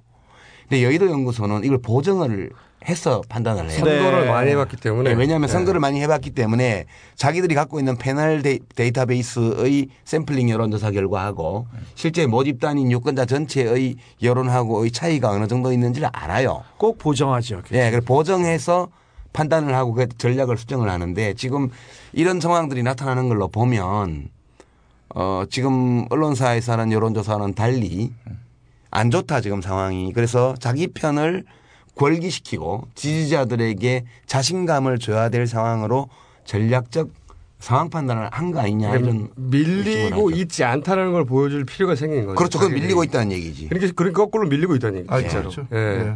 그런 반전이라는 건 분명한 것 같아요. 축구로 비교하자면 전반전에 한 골 먹고 후반전에 우리 숨겨둔 그 섀도우 스트라이커가 언제 나오나 막 기다리고 있었거든요. 음, 처진 스트라이크가 아, 나왔어. 근데 이제 우리 스트라이커가 배탈이 나가지고 로스타임이 나온 거야, 로스타임에. 막판에. 근데 나와서 골을 넣은 거예요. 그래서 1대1이 된 거야. 연장전에 들어간 거야, 지금. 그러니까 저쪽에 졸라 불안한 거예요, 지금. 역전 당하는 거 아닌가? 하는 분위기가 저쪽에는 감지되고 이쪽에는 야, 이러다, 이러다 이기겠는데? 하는 분위기가 감지되는 분위기가 크로스되고 있는 지금 역전골을 나는 넣은 거 아닌가요? 아니요, 나는 이제 그- 그렇게 보여져요. 그러니까 저쪽이 이제 완전히 반전되어서 몰리고 있다. 역전 당했다라고. 그게 아니고, 예. 그건 아니고, 당할까봐. 아니고 그렇게 했는데 이제 자기들로서는 더 이상 좋은 조건일 수 없게끔 이제 상황이 풀렸다고도 보여지는데 50을 못 넘는 거야. 그렇죠. 못 넘고 사실은 45 가까이로 이렇게 46 좀, 실에서 예, 예. 그, 그 사이에 갇혀 있는 거예요. 오차 범위를 못 넘어가고 갇혀 있기 있어요. 때문에 이쪽에서 결집하는 순간 이쪽에서 결집만 되면 무조건 지는. 어 그리고 투표 이제 결집된다는 얘기는 투표율 투표율까지 높아지는 네. 그걸 이제 동시에 수반하기 때문에 네. 그렇게 되면 이제 지는 코스로 가는 거예요. 그 상황이 지금 오고 있는 거예요. 그거를 와- 보면서 두려워하는 거죠. 근데 이쪽은 오히려 일- 그 거대 거대 언론들의 그 여론조사 결과가 계속 유포되면서 어 우리 안 되네 단일화 됐는데도 왜 안 되지 이러면서 이 패배감 있잖아. 그렇죠. 그러니까 저쪽에서 패배감을 주는데 약간은 성공한 측면도 있어요. 있었죠 네. 그동안 어, 위축됐었어요. 그동안, 어, 어. 그리고 신나는 일이 없었어. 그래서 그동안. 이, 이 진실을 좀 정확하게 보도록 할 필요가 있다니까. 네네. 오늘 그 조선일보가 격차는 그대로. 요건 일면 그렇다는 얘기는. 격차가 줄어들었다는 얘기죠. 그러면 행간을 읽어야 돼. 그렇죠. 예. 굉장히 정보 다루는 사람들도 그렇고요. 그 권력기관에 있는 사람들이 지난주부터 지난주 후반기부터 굉장히 바빠졌습니다. 그리고 조급하고 당황한 기색이 보입니다. 그리고 일요일 날 이 목사들을 봐야 됩니다. 목사들을. 네, 목사님들이 큰 교회 목사님들 있지 않습니까? 똥줄이 탔습니다. 어. 야, 똥줄이 타셨다. 아, 죄송합니다. 똥줄이 타셨습니다. 그래서 그분들이 어, 굳이 안 해도 될 그냥 설교에서만 끝내야 되는데 그 이후에 다른 행동까지 지금 하고 계십니다. 사실 그 크리스마스 특사 준비되다가 네. 그 없어졌잖아요. 그렇죠. 맞습니다. 아, 똑같은 예, 저도 예. 기자가 스위스에 네. 청기누스를 하지 않았나요? 네, 했죠. 죽이더라 정말. 네. 천신일 최신중 아. 최신중 나온다고 제가 트윗에서- 이명박 그 우리 각하께서 풀어주려고 했는데 예. 요런 것들 하나하나가 조금이라도 영향을 미칠까봐 아, 네. 박근혜 캠프에서 차단시킨 거죠. 그렇죠. 네. 특사 무산 될것 크리스마스에 안 같습니다. 하고 신년 특사를 한다는 특사가 된다면은 성탄절에 나온다면 17일이나 18일에는 발표를 해야 되거든요. 아니 대선 끝나고 뭐 저기 물러가는 대통령이 신년 되지. 신년 특사. 예, 신년 특사한대. 어디 광화문에 하긴 할 거예요, 그놈들이. 광화문에 가보셨어요 이번에 대첩 때? 저- 저도 갔는데 제일 웃긴 게 경찰 수산으로 박근혜는 15,000명이고 어, 문재인은 만 천명이- 만 천 명이라고. 근데 네. 이게 진짜 사기인 게 진짜 가서 봤잖아요. 적어도 아무리 적게 잡도 두 배는 왔어요 문재인 후보가. 그리고 조금 시간이 지나면서 세 배는 왔어. 정말. 연인원까지 따지면은 뭐 정말 어마어마하지. 우리가 낮부터 계속 있었기 때문에 그런데 그 숫자를 계속 크게 부풀리고 억지로라도 박근혜 쪽에서는 10만 명 왔다고 했었지 않습니까? 그리고 무슨 알바들 나와가지고 갑자기 사진 조작하고 네. 이게 위기감이 갈라거든요. 그리고 사진을 수사 의뢰한다고 했지 않습니까? 안영준 대변인이 수사 의뢰 어디에서 많이 들어본 거 아닙니까? 지난번에 지난 5년 전에 그 김경준 씨 네. 기획입국 했을 때 편지 쓴 신명 씨 그 얘기를 가지고 자기네들이 조작해 놓고 수사 의뢰했다고 했지 않습니까? 이번에도 원래, 원래 걔네들이 수법이 자기들이 저지른 것을 자기들이 먼저 공격해가지고 그 의뢰가 아니고 의, 의뢰 네, 의례적으로 하는 수사. 아니 그 사람이 그 전에 올린 글들이 보면은 전부 다 뭐그 그렇죠. 한나라당 편에서 네네. 그런 글을 많이 수백 건 올린 사람 아니에요. 그렇죠. 아, 그리고 또 저런 징후도 있어요. 네가티브들이 통일되지 않고 산발적으로 나와요. 어. 이번 선거는 유난히도 네가티브가 잘 안 먹히는 선거거든요. 정치로부터 멀어지면 멀어질수록 표가 나와. 표가 나오는 그래서 문재인이든 박근혜든 단상 위에 정치인들이 안 올라와요. 지금 하나도 못 올라가고 있어요. 정치인의 선거가 아니거든요 이번에는 그러다 보니까 네가티브도 잘 안 먹히는데 갑자기 거친 단어들이 저쪽에서 산발적으로 막 튀어나오지 않습니까? 네. 이번에 착 튀어나와서 뭐라 그러고 이번에 부- 김중태 이런 사람까지. 네, 부엉이 바위에서 떨어질지 귀신. 모른다고. 그 미친 문재인 후보가 낙선되면 부엉이 부엉이 바위에서 자살할 거라고. 진짜 또라이 새끼들. 아, 오늘 낮에 중태구만. 중태야 중태 지금. 중태야. 오늘 낮에 제가 그 명동에 있어서 있었던 한나 새누리당 그 유세에 갔었는데 제일 먼저 사람들을 동원하기 어려우니까 기본적으로 새누리당 그 유세단에는 관광버스가 몇 대 이렇게 따라다녀요. 그렇죠. 따라다녀요. 기본이죠, 젊은 기본. 애들도 도대체. 돈을 얼마나 쓰길래 그게. 현대관광, 졸라 많이. 롯데관광 차가 있어요. 그래서 대여섯 명, 대여섯 대가 이렇게 따라다니면 어, 처음에 연예인들이 내, 내립니다. 송재호, 서른도, 김은국. 그래도 박근혜 후보보다는 TV 토론에서는 훨씬 더 나을 사람이세요. 근데 이 사람들이 와서 바람을 쭉 잡으면 조금 있다가 어떤 사람들이 나오냐면 각 이상한 단체 있지 않습니까? 단체 대표들이 나와서 말을 하는데 어떤 분이 오늘은 기자협회 언론노조를 대표해서 나왔다는데 저도 못 본 사람이고요. 이름도 모르는 사람이 와가지고 우리는 박근혜를 지지하기로 했다고 하면서 개뻥을 막 쳐요. 개뻥을. 네. 그리고는 뭐 각종 단체에서 박근혜 이렇게 외치고 모으는데 저 뒤에 있는 사람들은 우리 추워서 가면 안 돼요. 가면 안 돼요. 할머니도 할아버지들 그 얘기하고 있고요. 우리 납치, 여기서 억류 뭐 이런 네. 거. 사진 찍었으면 우리 가도 되지 않습니까? 오늘 왜 이렇게 춥습니까? 돈 더 주셔야 되는 거 아니냐. 이런 얘기 하시고.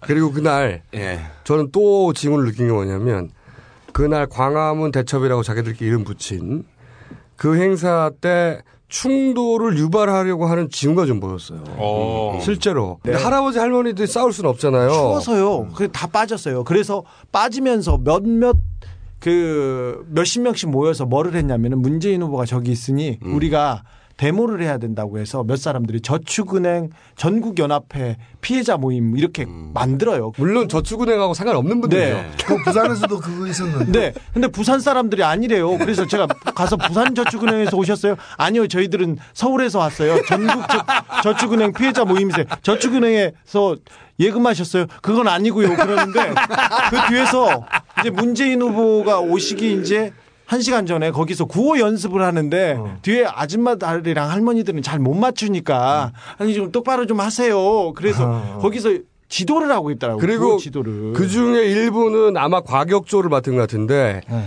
엄청나게 과격한 구호들을 이 스피커로 외쳐요. 네. 그래서 제가 그 앞을 재밌어 하면서 지나갔거든요. 네. 그 구호를 외치던 여자분이 저를 쳐다보더니 어 김어준 저 종북 새끼! 빨갱이 새끼! 광화문 대로에서 종북 새끼 이 미친놈! 마이크도 대고. 미친 새끼라고. 미친 새끼였나 놈이었냐. 미친 새끼라고 미친 새끼 종북 저 새끼. 죽여라! 그랬었어. 할, 그러니까 선수인데. 네. 그렇죠. 아니, 그 맨날 보던 여자의 사람들이에요. 그 여자의 역할은 사실은 사람들을 격동시켜 가지고 충돌을 유발하려고 했던 것으로 아니, 보여. 새누리당 그 유세차에서 그 박근혜 후보가 유세하려고 하는 시간대 있잖아. 예. 그 전후로 그런 사람들이 환영을 했다고요. 근데 네. 그 마이크를 했- 마이크로 말했던 장소가 어디예요? 마이크는 그 KT 앞에 있는 교보문고 바로요. 바로 앞에. 아, 그는 KT 유- 건물 유세차는 앞에. 아니고 네. 유세차는 아니고 유세차면 그냥 그 바로 케이크 가. 앞에 그 사람들 뭐 망국기 같은 거 갖다 놓고 저 6.25뭐 참전 국기들 갖다 네, 놓고 네. 늘 마이크 들고 뭐 하는 사람들 있잖아요. 이번에 그래가지고 만약에 진짜로 왜냐면은 3시 4시 반이었기 때문에 박근혜 후보 지지자들이 채 빠지기 전에 문재인 후보 지지자들 올수 있잖아요. 들어왔어요. 실제로 들어왔는데 그때 만약에 충돌이 돼서 뉴스가 나오면 이 뉴스가 박근혜 후보에게 유리한가 문재인 그렇죠. 후보가 유리한가 하면 문재인 후보가 불리하거든. 아니, 그리고 뉴스에서는 그리고 언론에서는 이 충돌을 가지고 진흙탕 싸움, 이제 뭐 몸싸움까지 이런 식으로 구태 정치 네. 그러면서 어, 그렇게 되면은 이제 이쪽이 손해지. 그렇죠. 그럼 그건 원래 구태라는 거다 알고 그렇죠. 지지하는 거죠. 네. 네가티브 그 주로 그쪽은 또 어르신들이 많고 투표를 안 이쪽은 또가뭐 이렇게. 만드는 그래 거지. 그 할머니 할아버지 쓰러지고 피 나오면서 이게 니네들이 말하는 새 정치인가 푹 카피 나오는 그? 젊은이들이 노인네를 쳤다 뭐 이런 식으로 또 나올 수도 있고. 자, 그럼 여하튼 이 모든 정세 근데 실패했어요. 그것도 너무 추워가지고 사람들이. 아무도 안 보여. 주여, 주여, 통장꾼을 보내셔서 해결을 해주셨네요. 야, 추우면 모기도 없어지고 이런 거. 아무리 더 들어도 사람이 안 모여. 좀 이따 가더라고. 여하튼 이런 징후들을 이렇게 보면 저는 지금 2차 토론을 전후한 이 시점이 골든 크로스가 임박한 시점이다. 아. 그러니까 이 박근혜 주는 45% 내외의 박스권에 갇혀서 등락을 거듭하고 네. 문재인 주는 안철수 어, 주라는 연관주의 이 호재에 이 탄력을 받아서 꾸준히 상승해서 치고 올라가는 건 분명해요. 지금. 해서 네. 이제 골든 크로스. 그러니까 열세에서 우세로 전환되는 교차점을 이제 막 임박해 있거나 이미 통과했거나. 네. 자 그러면은 저희가 그런 게 마지막으로. 예. 남은 8일간 8일 남았습니다. 예상되는 예상되는 새누리의 전략 어떻게 보십니까? 틀림없이 이제 여론조사 발표가 더 이상 안 되는 목요일부터 새로운 스테이지의 전략을 들고 나올 것 같거든요. 그렇죠. 여론조사가 아, 공표가 안 되는 기간부터 이제 막말 파문이 이제 기록이라 한번 아니, 겪었잖아. 그래서 그, 그 사람들은 기본적으로 쓰려고 하는 게 이제 대세론. 네. 이미 그게 이제 자기들 그 과장해가지고 이기고 있다는 식으로 해서 대세론으로 몰고 가는 게 원래. 대선으로 어. 몰고 가려고 했는데 기본적으로 박스권에 갇혀가지고 네. 또 하나는 아, 안 그래서 그 나타나는 게 안 나와도 안 된다. 그렇죠. 어, 그 다음에 얘들 벌써 나눠 먹게 하고 있다. 뭐 그런 식으로 이제 그 네가티브를 겸해서 대세론으로 몰고 가는 게 기본이라고 봐요. 그래서 저는 찍으면 된다. 이거 너무 당연한 상식 같은 얘기긴 하- 하나. 어, 하면 된다. 우리 나는 이쪽에 그게 굉장히 필요하더라고요. 저는 사실은 이미 골든 크로스를 지났다고 봐요. 아, 예, 그냥 그 일반 언론 기관의 여론조사에 이게 캐치가 안 돼서 그런 거지. 예. 이미 실제 민심은 이, 이 크로스를 지났다고 저는 봐요. 이제 확인되는데 시간이 며칠 걸릴 거라고 보고. 다만 현상적으로는 이제 12일까지 조사한 게 13일 날 발표되면 끝이잖아요. 네. 그때까지 지금 이틀이 남았는데 이 오차 범위 안에서의 접전. 이게 뭐문 후보가 이기는 것도 조금 나오고 박근혜 후보가 이기는 것도 좀 많이 나오고 이렇게 될 수 있다고 봐 현상적으로는. 그러나 실제 민심은 이제 이미 이 교차점을 지나가고 있는 시점이라고 생각하고요. 네. 남은 기간 동안에 여론조사 발표가 금지되는 기간에 새누리당 쪽이 어떤 카드를 쓸 수 있냐 딱 하나 남았죠. 네가티브만 남았죠. 예, 네가티브 중에서 이념 공세, 네. 색깔론, 저- 정국 논란 이거 남았어요. 저도 북한 변수가 가장 큰 변수가 될 거라고 보는데 많이 줄었지만 그래도 북한 변수를 만들 겁니다. 어찌 됐건 새누리당이 한나라당이 주특기가 이거예요. 북한 북한 물건으로 늘어지려고 하는데 청풍 기억나십니까? 한나라당에서 이회창 이회창 후보 때 돈을 주고 북한테 총을 총 쏴달라고 하는 거 아니에요. 이해창 이거 일병 구하기라고 그때. 이거 전문가들이 지금 새누리당에 지금 그대로 음. 포지션해 있습니다. 60대, 70대 지금 새누리당에. 근데 나는 걔네들이 네가티브를 뭘 할까 굉장히 고민할 것 같아. 이게 보통 네가티브는 지금은 안 먹혀. 그러니까 워낙 반반으로 확 몰려 있기 때문에 짜잘한 네가티브는 안 되거든요. 자, 그러면 강하고 심플해야 됩니다. 그러니까 이때까지 새누리의 어, 기본적인 그 선거 전략에서 네가티브는 이것저것 막 집어던져가지고. 얻어 올리는 거였는데 네. 이제는- 이번에는 그걸 못해요. 지금 이 역풍이 불어요. 더 이상 네가티브는 안 돼요. 그래서 어떤 네가티브를 할 것인가 굉장히 궁금합니다. 하긴 할 텐데 그 저쪽이 이제 통합진보당 사태를 검찰에 맡겨놓고 음. 그 뒤에 공세를 별로 하지 않고 예. 그래서 저는 그쪽 관련해서 뭐를 준비하고 있다 그렇게.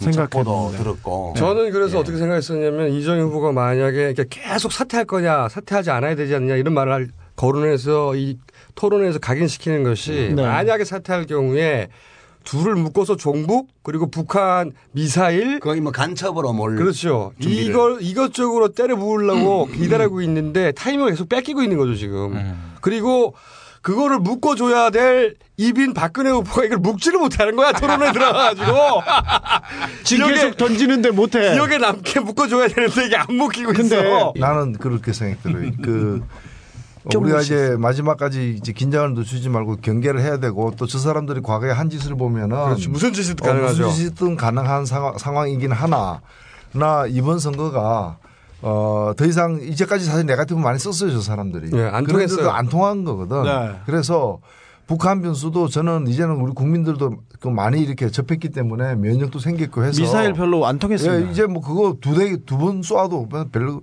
너무 그렇게 우리가 우려할 바는 아니다. 그리고 네가티브가 안 통하는 이유가 두 가지가 있는데 워낙에 이번 선거가 이제 안철수 변수 때문에 네. 이 부동층 없이 초반부터 이렇게 다 자기 편으로 가- 갔잖아요. 뭐 안철수 후보 사퇴하면서 다시 좀 늘어나긴 했지만 그래서 어느 선거보다도 부동층이 적다는 거. 그렇죠. 그러니까 네가티브는 주로 부동층에게 미치지 영향을 미치지 각각 후보의 절대 지지층 중도 높은 층에는 네가티브 역풍으로 작용하거든요, 안 보통. 먹히는 거거든 네, 원래가. 그럴 때는. 그러니까 지금 보면은 전체 선거에서 가장 네가티브는 박근혜가 네가티브야. 그 존재가 네가티브야. 역대 후보들 중에 저런 네가티브가 어디 있었나요? 네가티브를 들이대기 시작하면 정말 들이댈 게 많거든요. 박근혜 후보는 오늘 이정희 대표가 했던 뭐 6억이나 아니면 집 세금 냈냐고 이 질만 주구장창 일주일 동안 할 수도 있어요. 세금 그렇게 냈냐고 안 냈냐고. 근데 네가티브를 안 하는 선거이다 보니까 워낙 큰 네가티브니까 수위수에 몇 조가 있는데 이렇게 되면은 세금 얼마 안 낸 게 작아 보이잖아. 부실한 부실한 대세론에 의존해서 가는 거 말고는 저쪽에 갈 너- 길도 너무 없다고 허술해요. 대세론이. 근데 저는 네가티브는 나오긴 나올 거라고 봐요. 안 왜냐하면은 이 불안감을 해소하기 위해서 뭔가 하긴 해야 되거든요. 봐요. 직접 하지 않으면 네. 조중동에다가 줘가지고 그렇죠. 취재하는 형식으로라도 뭔가를 하리라고 봐요. 자기들이 불안할 때 얘네들이 기댈 때가 그거밖에 없기 때문에요. 네, 국- 그래요. 국민을 믿어 이런 건 없는 족, 족속들이거든요. 사- 사- 사계 신문에 뭐 나도 그게 어? 그 효과가 별로 없잖아. 근데 이제 여기 있는 사람들을 건드리는 거는 너무 작아요. 지금은 지금은 워낙 판이 커가지고 후보를 직접 다이렉트로 때려야 되거든요. 그러면은 저는 이제 문재인 후보를 다이렉트로 때리면 뭐가 있겠는가 생각해 봤는데 뭐 돈 문제나 이런 게 있을 수가 없잖아. 그럼 그러면 특기가 만들어내는 거 아닙니까? 만들어야죠. 그러면은 제가 보기에는 과거에 노무현 노무현 하- 했었으니까 노무현 전 대통령과 연결된 어떤 기업인과 연결해서 무슨 수표 뭉치를 누가 들고 나와가지고 갑자기 이것이 문재인 후보 꽃이었다느니 뭐 이런 지금 생각하면 말도 안 되지만 사실은 노무현의 모든 돈은 문재인의 차명 돈이었다. 혹은 관리자였다라든가 박스를 다 알고 있다든가 뭐 이런 식의 황당무계한 모든 나라 항공은행에서 나온 거였다. 뭐 이렇게. 근데 우리 김용민 때를 한번 떠올려 보면 딱 5일 남았을 때 얘네들이 가지고 있는 모든 수단을 총동원해서 때렸거든요. 공 지상파와 그 다음에 신문 지면 막 일면에 계속 인터넷 완전 도배했잖아요. 근- 근데 그게 5일 남았을 때고 5일 동안 실제 그것이 총선에 미친 영향이 영향이 중요한 게 아니고 영향을 미치다는 생각을 만들어내는 거죠. 그게 네가티브의 힘인데 근데 그런 아이템을 잡긴 쉽지 않겠지만 시도하지 않을 일은 없다. 저는 그렇게 생각이 듭니다. 자기들도 고르고 있을 거예요 지금. 참여정부는 청와대에서 썼던 특수 활동비, 활동비 있지 않습니까? 정상훈 팠잖아요. 비서관 예. 다 털었습니다. 예. 탈탈 털었습니다. 그래서 이제 그쪽은 나올 게 나는 없다고 보고 역시 이제 새누리당이 최종적으로 어, 의존할 때는 색깔론이에요. 그래서 그 대목이 이제 많이 걱정이 되는 게 사실이고 예, 그 점에 대한 대비 이런 것들은 문재인 캠프도 하고 있을 거다 그렇게 저는 뭐 북한 아니면 과거의 노무현 정권에서의 뭔가를 엮는 그 그렇죠. 둘 중에 하나 큰 덩어리가 커야 되니까 이번에는 절대 안 할 놈들은 아니에요. 그렇지. 그리고 짜잘한 거로는 이제 판이 뒤집히지 않으니까. 네. 누가 하나 기자회견 그리고 또 하나 저는 연예인 사건 하나를 예언해 봅니다. 시점을 놓치지 않았을까요? 뭐 아는, 아, 알고 있는 게 있나 보지. 아니 시점을 놓치지 않았을까요? 아니 이런 거지. 연예인 사건은 후보를 타격을 주려고 하는 게 아니라 야권의 희망적인 뉴스나 그림이나 야권 지지자들 격동시키는 뉴스가 있을 때 덮는 용도로. 아니 그때 안철수 후보가 결정적으로 어, 손을 잡았을 때 지지 선언을 했을 때 아니면 단상위에 올라가가지고 직접적으로 문재인 후보에 대해서 지지 발언을 한다든가 지금 하지 않고 있지 예. 않습니까? 아, 시선 돌리기용 그렇죠. 예. 시선 돌리기. 뉴스 덮어버리기. 어. 그런 거에 연예인 뉴스가 최고거든요. 근데 대선 뉴스는 뭐 덮을 거예요? 다 덮진 않더라도 일부라도 덮자고. 꼼꼼한 애들이잖아요. 아, 근데 각각께서 직접 하는 게 아니었어. 그렇게 꼼꼼하진 그렇죠. 않은 것 같아. 각각께서 직접 하시면 뭐 능하기 꼼꼼할 쉽지는 않긴 해요. 그 꼼꼼함은. 네. 자, 오늘 이렇게 하고요. 어, 오늘이 공조 첫날이자 마지막 날일지 아니면 어, 반응을 보고 한 번, 두 번 더 할지는 이 방송의 청취자분들이 어떤 반응을 보이느냐. 주객관적 정세. 그렇죠. 낙곰수 청취자들이 조공비행 치아라. 치아라마. 치아라마. 찌기빌라. 하면 자, 그거는 그럼 나중에 결정하기로 하고 오늘은 여기까지 할까요? 예, 그, 다 좋은데, 어, 기분 되게 나쁘네, 오늘. 나 알바도 아닌데 왜 나를 소환을 하냐고. 아, 네. 아, 박후보가, 아, 박후보가. 한번 만나세요. 한번 만났어요. 만나서 풀어야지. 전화번호를 모른다니까. 경, 경황이 없어서 했을 만나려면 있어요. 전화번호를 따야 되는데. 설선을 수보면서 하세요. 그럼. 아니 그 초록 물고기가 영화 보면 이제 그 과일 파는 차가 이제 확성기로다가 그 교통순 그돈 뜯는 순간인데 계속 네네. 그거 좀 서봐요 서봐요 옆으로 대 짭싸. 아니, 지난번에 저 펀드도 말도 없이 그냥 따라 하더니. 네. 어, 지금 정치인들이 돈 모는데 펀드 만들지 않습니까? 문재인 펀드, 안철수 펀드, 박근혜 펀드, 심지어. 네, 그 원형이 네. 유시민 펀드에서 나왔죠. 예. 자, 그만 빨아주고. 자, 여기까지. 오늘은 여기까지 하겠습니다. 감사합니다. 아, 수고했어요. 예. 애청자 여러분과 함께 부르는 노래 조영찬 작사 작곡의 투표가 좋아요입니다.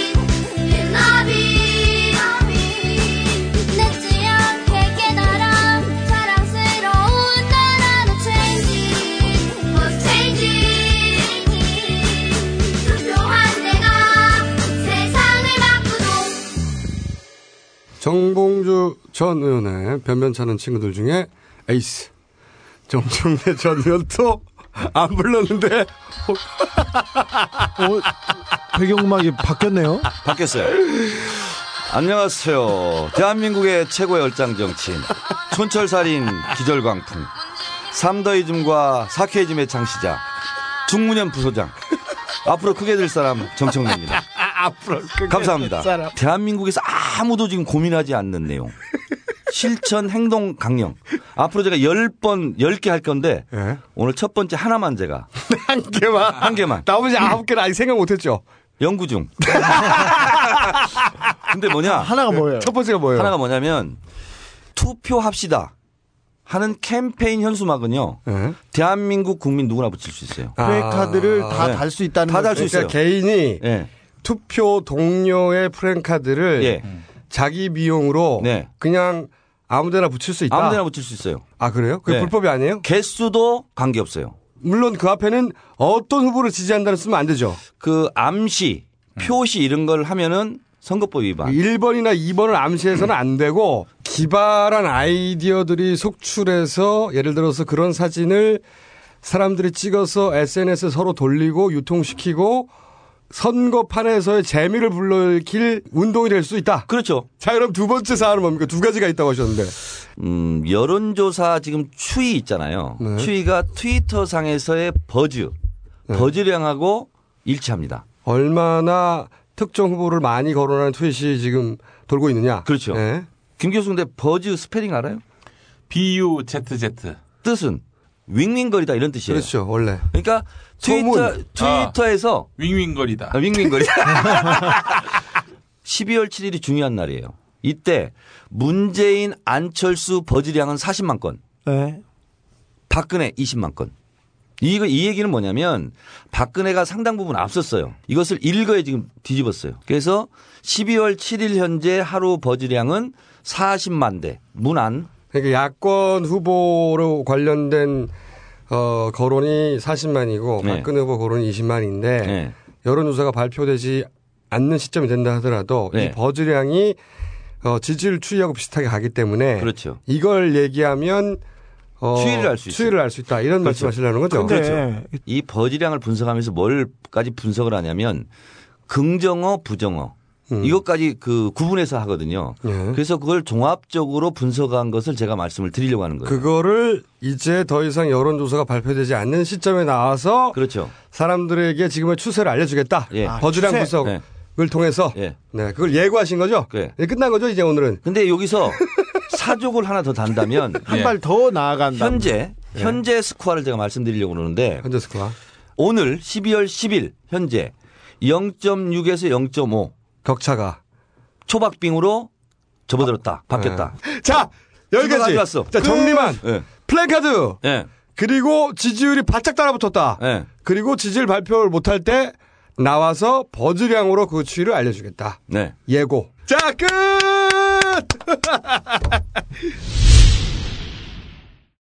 자, 오늘 봉주 25회 마무리하겠습니다. 자, 12월 19일 날 일 나가시는 분들 많이 계시죠? 이거 분명히 하십시오. 투표 시간 달라고 요구할 권리가 있습니다. 이건 법이 보장합니다. 네. 이거 회방하거나 어 오늘 회식하지 어디 오늘 놀러 가지 이거 투표 시간 어, 막으면서 이러면 위법입니다. 사업주가 처벌받을 수 있습니다. 네, 때려줘야 됩니다. 야, 근데 사실 직원이 사장을 때릴 수 없으니까. 아니, 다 대신 때려줄게. 대신에 도움을 구하실 방법을 알려드리겠습니다. 서울 전화 2670에 9100번 여기 전화해 보시면요 상세하게 안내해 드립니다. 네. 알겠습니다. 주진우. 나는 꼼수다가 얘기하는 게 음모가 아닙니다. 이 시대 언론이 말하지 않는 진실이고 사실이고 맨 얼굴입니다. 여러분, 나는 꼼수다는 금기어가 된 지 오래입니다. 언론과 포털에서 사라진 지 오래입니다. 이제 여러분이 나는 꼼수다를 널리 알려주십시오. 자, 그러니까 여러분들 포털이 저희들을 차단했습니다. 여러분들이 개인 포털이 돼주시면 됩니다. 어떻게 하느냐? 트위터, 페이스북을 통해서 봉주25에 링크 걸어주세요. 네, 두루두루 전파해 주십시오. 옆 사람한테 알려주세요. 그리고 얘기를 들려주십시오. 페이스북을 안 하시는 분들도 있으니까 그럴 네. 경우는 메일로 음. 혹은 그냥 친구에게 들려주셔도 돼요. 예. 네. 개인이 개인 포탈이 되어달라. 개인 네. 미디어가 되어달라. 네이트온도 있네요. 예, 많이 이용 안 합니다. 네. 아, 요즘 얼마 전에 그 보니까 버스 정류장에서 어떤 아저씨가 종이로 복사해서 나꼼수 봉주 24회 나왔습니다. 이걸 나눠주셨다니까? 울컥하더라고요. 저. 예. 이, 이 QR 코드로 만들어 가지고 해도 괜찮겠다 이런 생각도 해보고. 예. 어, 플랜카드를 붙여주셔도 됩니다. 아 플래카드. 자, 어, 이런 질문을 가장 많이 합니다. 이길 수 있는 거냐? 어떻게 하면 이기는 거냐? 여론조사를 보니 불안하다. 저희가 답변 드립니다.